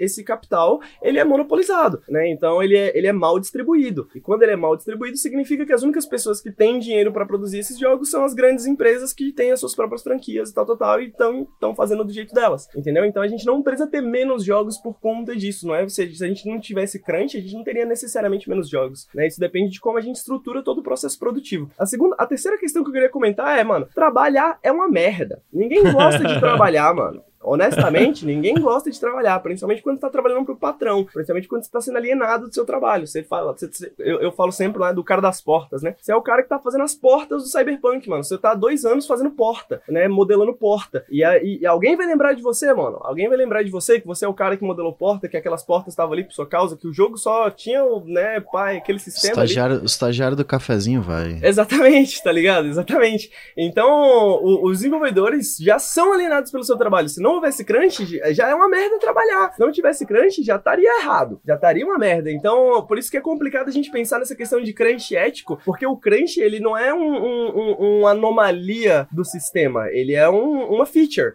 né? Não é um bug, sacou? Então ele, na verdade, ele é uma consequência do, da, própria, da, da, própria maneira que a indústria funciona e funcionou desde sempre, sacou? Quando a gente fala que crunch é, tá sendo comentado agora, mas o crunch, o, o primeiro grande caso de exposed do crunch é de 2004, né? Da esposa da, da esposa da EA, né? Ah, é verdade, tava no... Justamente que era a esposa de um desenvolvedor que publicou na internet anonimamente falando sobre as condições de trabalho do marido dela, que ela não aguentava mais não ter tempo para passar com... que ele não tinha tempo para passar com a família, porque viu os danos psicológicos causados, né? E o cara e as pessoas que estão trabalhando não têm exatamente uma escolha. Então, há muito tempo isso acontece. Né? Agora a gente está comentando isso porque a gente está tendo um, um, um processo a, a, a gente está tendo mais informação e a gente está tendo um processo mais extremado disso, né? A gente está tendo um processo mais radicalizado desse crunch e cada vez menos importante porque a indústria cada vez cresce mais e a gente se importa menos ainda com as pessoas que estão desenvolvendo jogos, mais ainda com as franquias e produtos e marcas IPs. Antes de qualquer coisa, a gente tem que conceituar isso. Trabalhar já é uma merda, trabalhar na indústria de jogos já é uma merda. Se você é um desenvolvedor, talvez seja um pouquinho menos merda. Se você é um desenvolvedor sênior, talvez seja um pouquinho menos merda, mas a maioria dos trabalhadores são trabalhadores precarizados,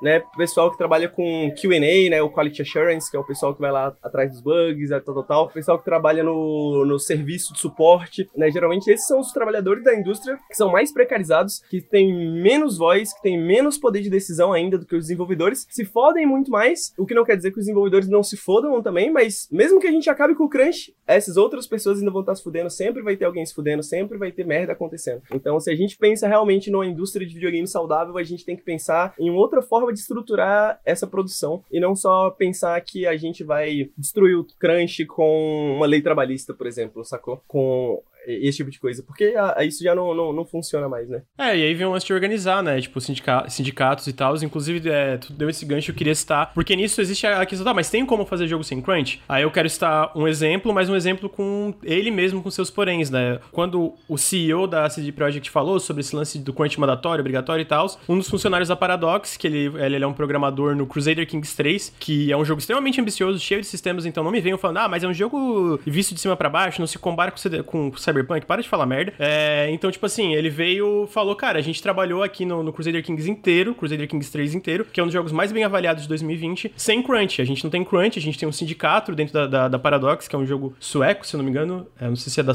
Eu acho que é da Suécia. Que eles basicamente falaram como eles têm esse lance dentro do sindicato, que a Paradox assinou com o sindicato ou esse ano ou final do ano passado, eles basicamente trabalharam no Crusader Kings 3 inteiro sem crunch e o jogo, no fim, o jogo foi melhor por causa disso, né? Tipo, cara, é, deixa eu pegar o tweet exatamente que ele falou. Ele cita o tweet da, do, do, do, crunch falando que isso é um absurdo e é um exemplo perfeito porque criar sindicatos é, é tão importante. Eles conseguiram lançar o Crusader Kings 3 com zero crunch, é o melhor jogo que eles já fizeram na empresa. Crunch é, um, é, é improdutivo, crunch é explorador, crunch não devia ter lugar nossa indústria unionize today, né? Que ele fala, tipo, de sindicalizar e tal. Porém, a própria Paradox teve problemas que antes de eles criar, assinarem esse contrato, eles fecharam um departamento inteiro de Quality Assurance sem avisar, sem organização, sem nada. Foi uma empresa que cresceu exponencialmente. Eles começaram com uma empresa, sei lá, de 10, 15 pessoas. Hoje já tem mais de 400 funcionários, então toda essa transição tá sendo meio caótica. Eles e, e tem um outro problema também que eles assinaram esse contrato, é, assinaram essa parada da, da, do sindicato para as empresas da Paradox dentro da Suécia, mas entretanto entanto, porém, todavia, a Paradox é global, né? Então, por exemplo, tem a Hard Switch Labs hoje que faz uma parte da Masquerade Bloodlines 2 nos Estados Unidos. Hard Switch, eles demitiram vários funcionários sem dar nenhuma explicação e, e botaram várias pessoas no lugar e eles nem tiveram voz para combater, para falar, não, peraí, eu quero que tu me explique, eu quero que a gente tenha direitos melhores, porque esse sindicato lá da parte sueca, eles não têm na parte dos Estados Unidos, né? Então, mesmo esse exemplo ainda tem seus poréns, mas basicamente o lance é a organização, né? A organização trabalhista para combater esse tipo de exploração que vem através de, de crunch ou outras, outras coisas, porque eu queria, eu queria voltar um pouco nisso e falar que eu citei, cara, dá mais tempo pros desenvolvedores, para de cobrar, para de cobrar que tem que ser rápido, para de cobrar que tem que ser devagar, para de cobrar toda hora, para de reclamar toda hora, cara, porque gamer só sabe reclamar, chato pra caralho, chato pra caralho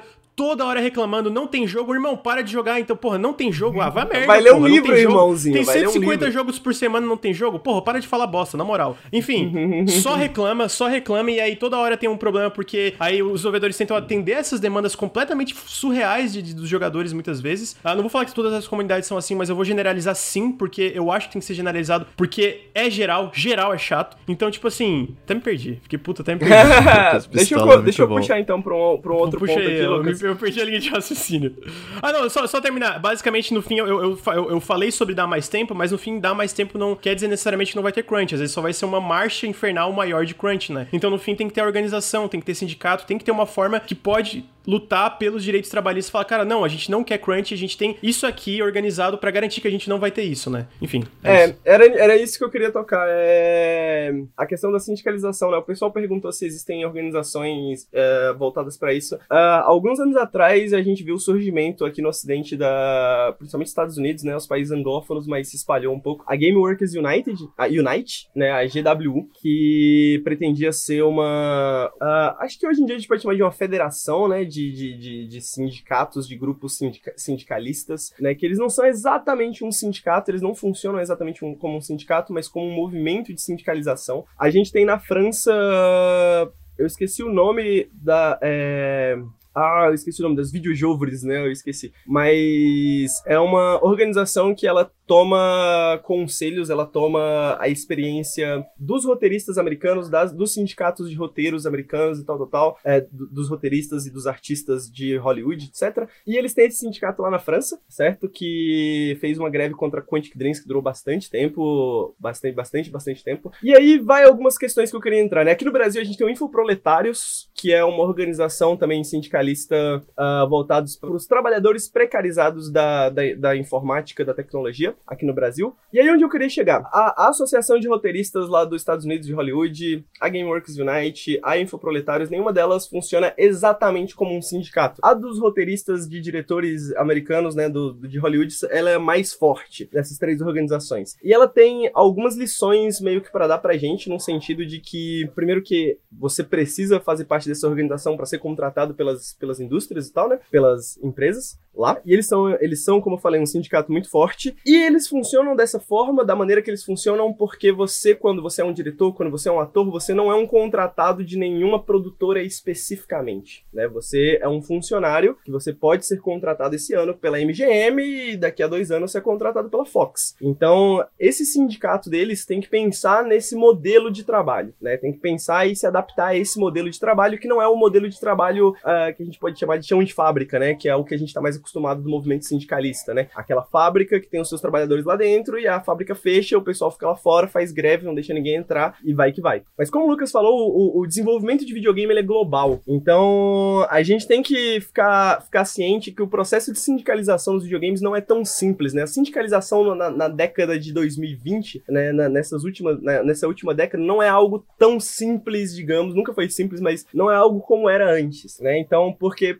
justamente é um processo global. Então você, nós aqui, digamos, trabalhadores anglófonos, né? O pessoal dos Estados Unidos se sindicaliza. A Ubisoft vai pegar o processo de desenvolvimento e vai jogar para outros países, que as leis trabalhistas não são tão fortes, que o sindicato não é tão forte, etc e tal, onde essa negociação não pode existir. Então, existe essa questão do, do processo ser global, né? De, da maneira que nós somos contratados né, nas indústrias mais contemporâneas, né? A maneira que, como já, a gente já comentou, o pessoal que é contratado tratado como PJ, né? O que que significa um sindicato de freelancer? Né? A gente tem a guilda dos produtores de conteúdo aqui no Brasil que está surgindo recentemente, o pessoal da Vice, etc. É, o que que significa um sindicato de freelancer? Porque o, é, como que você negocia se o freelancer ele não tem exatamente um chefe, né? Então essas são questões organizacionais que estão sendo tentando ser resolvidas através dessas organizações. Essas organizações estão tentando resolver, mas são questões ainda que estão em aberto. Então mesmo que a gente fale sindicatos são bons, organização é bom, você tem que se organizar, você tem que se sindicalizar. Isso não é tão simples na prática quanto pode parecer para quem está de fora, né? Então, a gente tem que pensar muito bem nos termos dessa sindicalização, nos termos dessa organização, como que está acontecendo para contemplar o modelo produtivo específico que é o videogame. Bom,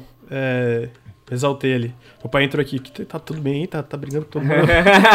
tô, fala assim, tô. tô. Cara, a galera só fala merda na internet. Brigando com o gamer.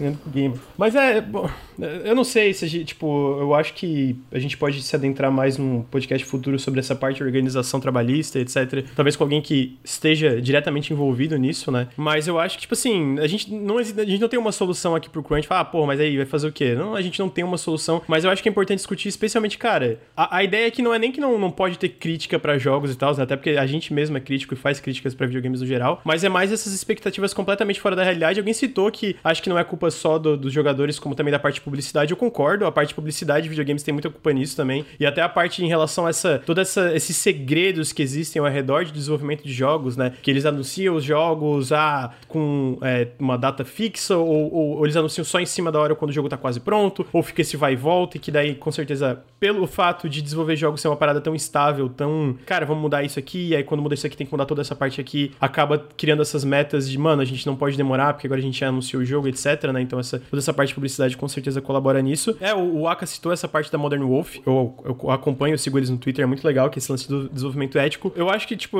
é uma parada que a gente pode trazer gente que trabalha diretamente com essa parte de desenvolvimento em relação à organização trabalhista também um futuro café com videogames. Não existe uma solução, tem algumas empresas que eu acompanho que parece que estão, tipo, criando medidas, pelo menos por fora, que eles falam que em relação a não aceitar crunch, tem o pessoal do Satisfactory, que por isso que é uma das razões que demoram tantos updates Satisfactory, e eles meio que condicionaram a comunidade, falar, cara, vai demorar porque a gente não quer que tenha isso, e a gente não promete data exatamente por isso, sabe? A gente só promete data quando a gente tem certeza que não vai ter que, sei lá, virar uma noite trabalhando na, na, na parada. Ah, o pessoal do Deep Rock Galactic, ah, mas Lucas, esses são jogos menores, jogos menores, foda-se. Ah, se dá pra fazer um jogo menor, dá pra fazer um jogo maior também. É, eu queria, eu queria comentar isso, né? Que a, as empresas menores, elas têm essa alternativa, né? E aí eu acho que a gente pode muito uh, falar sobre isso eventualmente, né? Como o Aka falou da Modern Wolf, você citou, o pessoal citou a Motion Twin também, que eles se, eles se consideram uh, anarcossindicalistas, né? E então, de qualquer maneira, sistemas de autogestão, né? Cooperativas, isso é algo que está surgindo bastante em resposta às condições de trabalho na indústria, né? Então você tem muitos atores independentes. Existe pelo menos uma. De, de, que eu conheço, assim, que eu não lembro o nome de cabeça, mas que eu conheço, eu pelo, conheço pelo menos umas duas ou três cooperativas. E o, o pessoal citou aí um que fala de desenvolvimento ético, e outra que é anarcossindicalista, né? Então, que tem autogestão, que não tem necessariamente chefes, né? E isso pode parecer estranho pra gente, mas é algo que funciona.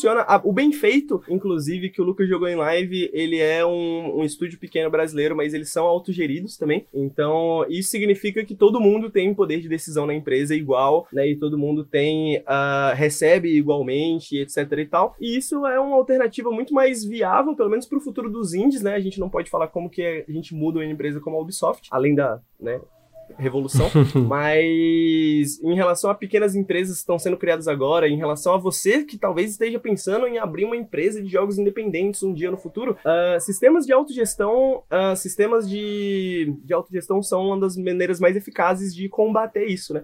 Pelo menos pelo exemplo. Uhum. É, não, é, inclusive tu citou o pessoal do Night in the Woods, se não me engano, também é uma cooperativa assim de todo mundo tem, a, eles estão fazendo um novo jogo, eles abriram uma nova empresa para fazer esse novo jogo, né? Uh, eu acho que é uma parada assim também em relação a uma, ser uma cooperativa que todo mundo tem o mesmo poder de decisão. É esse lance de organizar organizações trabalhistas, organizações para defender o interesse dos trabalhadores, né? Eu quero trazer ainda gente que tem bem mais experiência que eu, com certeza, em relação a essa área, para falar melhor sobre como isso pode ser feito. Ah, esse podcast foi um pouquinho corrido, então não deu para fazer. Mas eu acho que. Acho que é isso, mano. Acho que é isso. Eu acho que tem um pouco de, de, de consciência em relação a esse tipo de cobrança na internet. Uma coisa demora muito, uma coisa demora pouco. Não demora. Assim, sempre que um jogo tá demorando, pensem que ele não tá demorando muito, provavelmente. Na verdade, é, tipo, provavelmente tá demorando menos do que se, se tu for ver todas as nuances para fazer um jogo, tá sendo feito até rápido, provavelmente, né? Especialmente tentem apoiar mais os desenvolvedores que estão se fudendo para fazer os jogos que vocês gostam, né? Tipo, tem um pouco mais de, de consideração em relação quando alguém quando sai uma matéria em relação a isso, não fala, pô, os caras, os caras, é, pô, é só aí seis semanas e tal, ou qualquer coisa do tipo. Sendo que é bem mais tempo e eles estão se fudendo há bem mais tempo e estão tendo a, a, própria vida prejudicada para tu jogar um joguinho em casa, né? Então, tipo, tem um pouquinho mais de, de consideração. Prioridades, prioridades, né, gente? Queria, queria finalizar finalizar o podcast primeiro falando que vai ter outro podcast, outro café essa semana. É,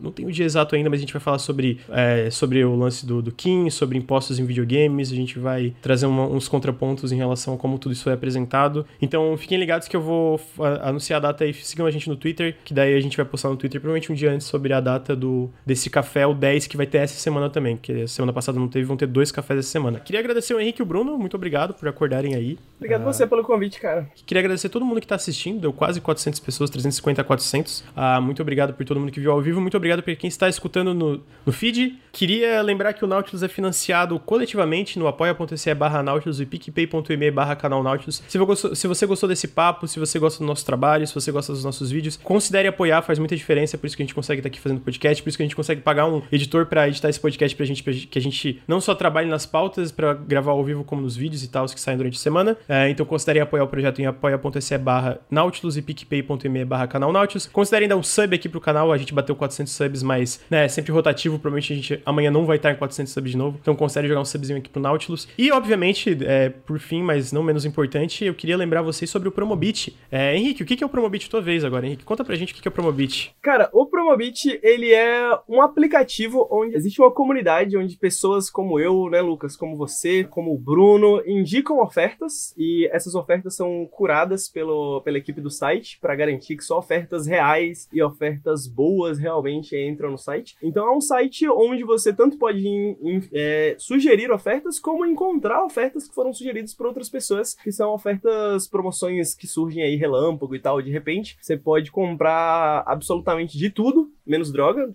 tudo que seja legal, né? e você pode também, mano, marcar qualquer coisa que você queira pra, ser avisado quando uma promoção disso surgir, né? Então, basicamente, é uma comunidade para você aí que gosta de ganhar dinheiro e gosta de gastar esse dinheiro suado que você ganhou com tecnologia e outras coisas afins. Você pode ir lá descobrir ofertas da hora. É isso aí, então ah, os links do Nautilus vão estar na descrição do podcast. Quem tá ouvindo ao vivo é só dar exclamação Promobit, tem os links ali. Eles estão patrocinando a gente por dois meses, então a gente vai falar sobre Promobit em todo o podcast. Talvez vai estar com uma propagandinha aí mais chique na, no próximo. Queria, de novo, agradecer o Promobit pelo patrocínio, isso faz uma diferença gigantesca para o que, que a gente pode cobrir, por exemplo, PlayStation 5 lançamento, coisa do tipo. Não só o, o Promobit, também como apoio de todo mundo, né? Então, obrigado todo mundo que tá colaborando com o crescimento do Nautilus, não só o crescimento em números, como também a parte monetária. A gente tá numa situação melhor do que a gente. A melhor situação que o Nautilus já esteve. Ah, ainda não, não, não é sustentável, não consegue pagar todo mundo, mas tá numa situação bem melhor. Então, obrigado por todo mundo, obrigado pelo Promobit pelo patrocínio. Se você curte nosso conteúdo, considere visitar o Promobit, tá? Também para quem tá acessando promobit.com.br, porque se você ajuda, se você olha o site, você também ajuda a gente em mostrar que, cara, vale a pena eles patrocinar a gente, vale, vale a pena eles apoiar o projeto, né? Então eu queria agradecer a todo mundo, eu acho que é isso, são 11h30, podcast, o Café com Videogames número 9. Fica por aqui então, gente. Muito obrigado por todo mundo. Queria lembrar de novo que vai ter outro café com videogames essa semana também bem importante, então fiquem ligados que sigam a gente em twitch.tv barra E é isso, muito obrigado. Tchau. Beijos. Valeu.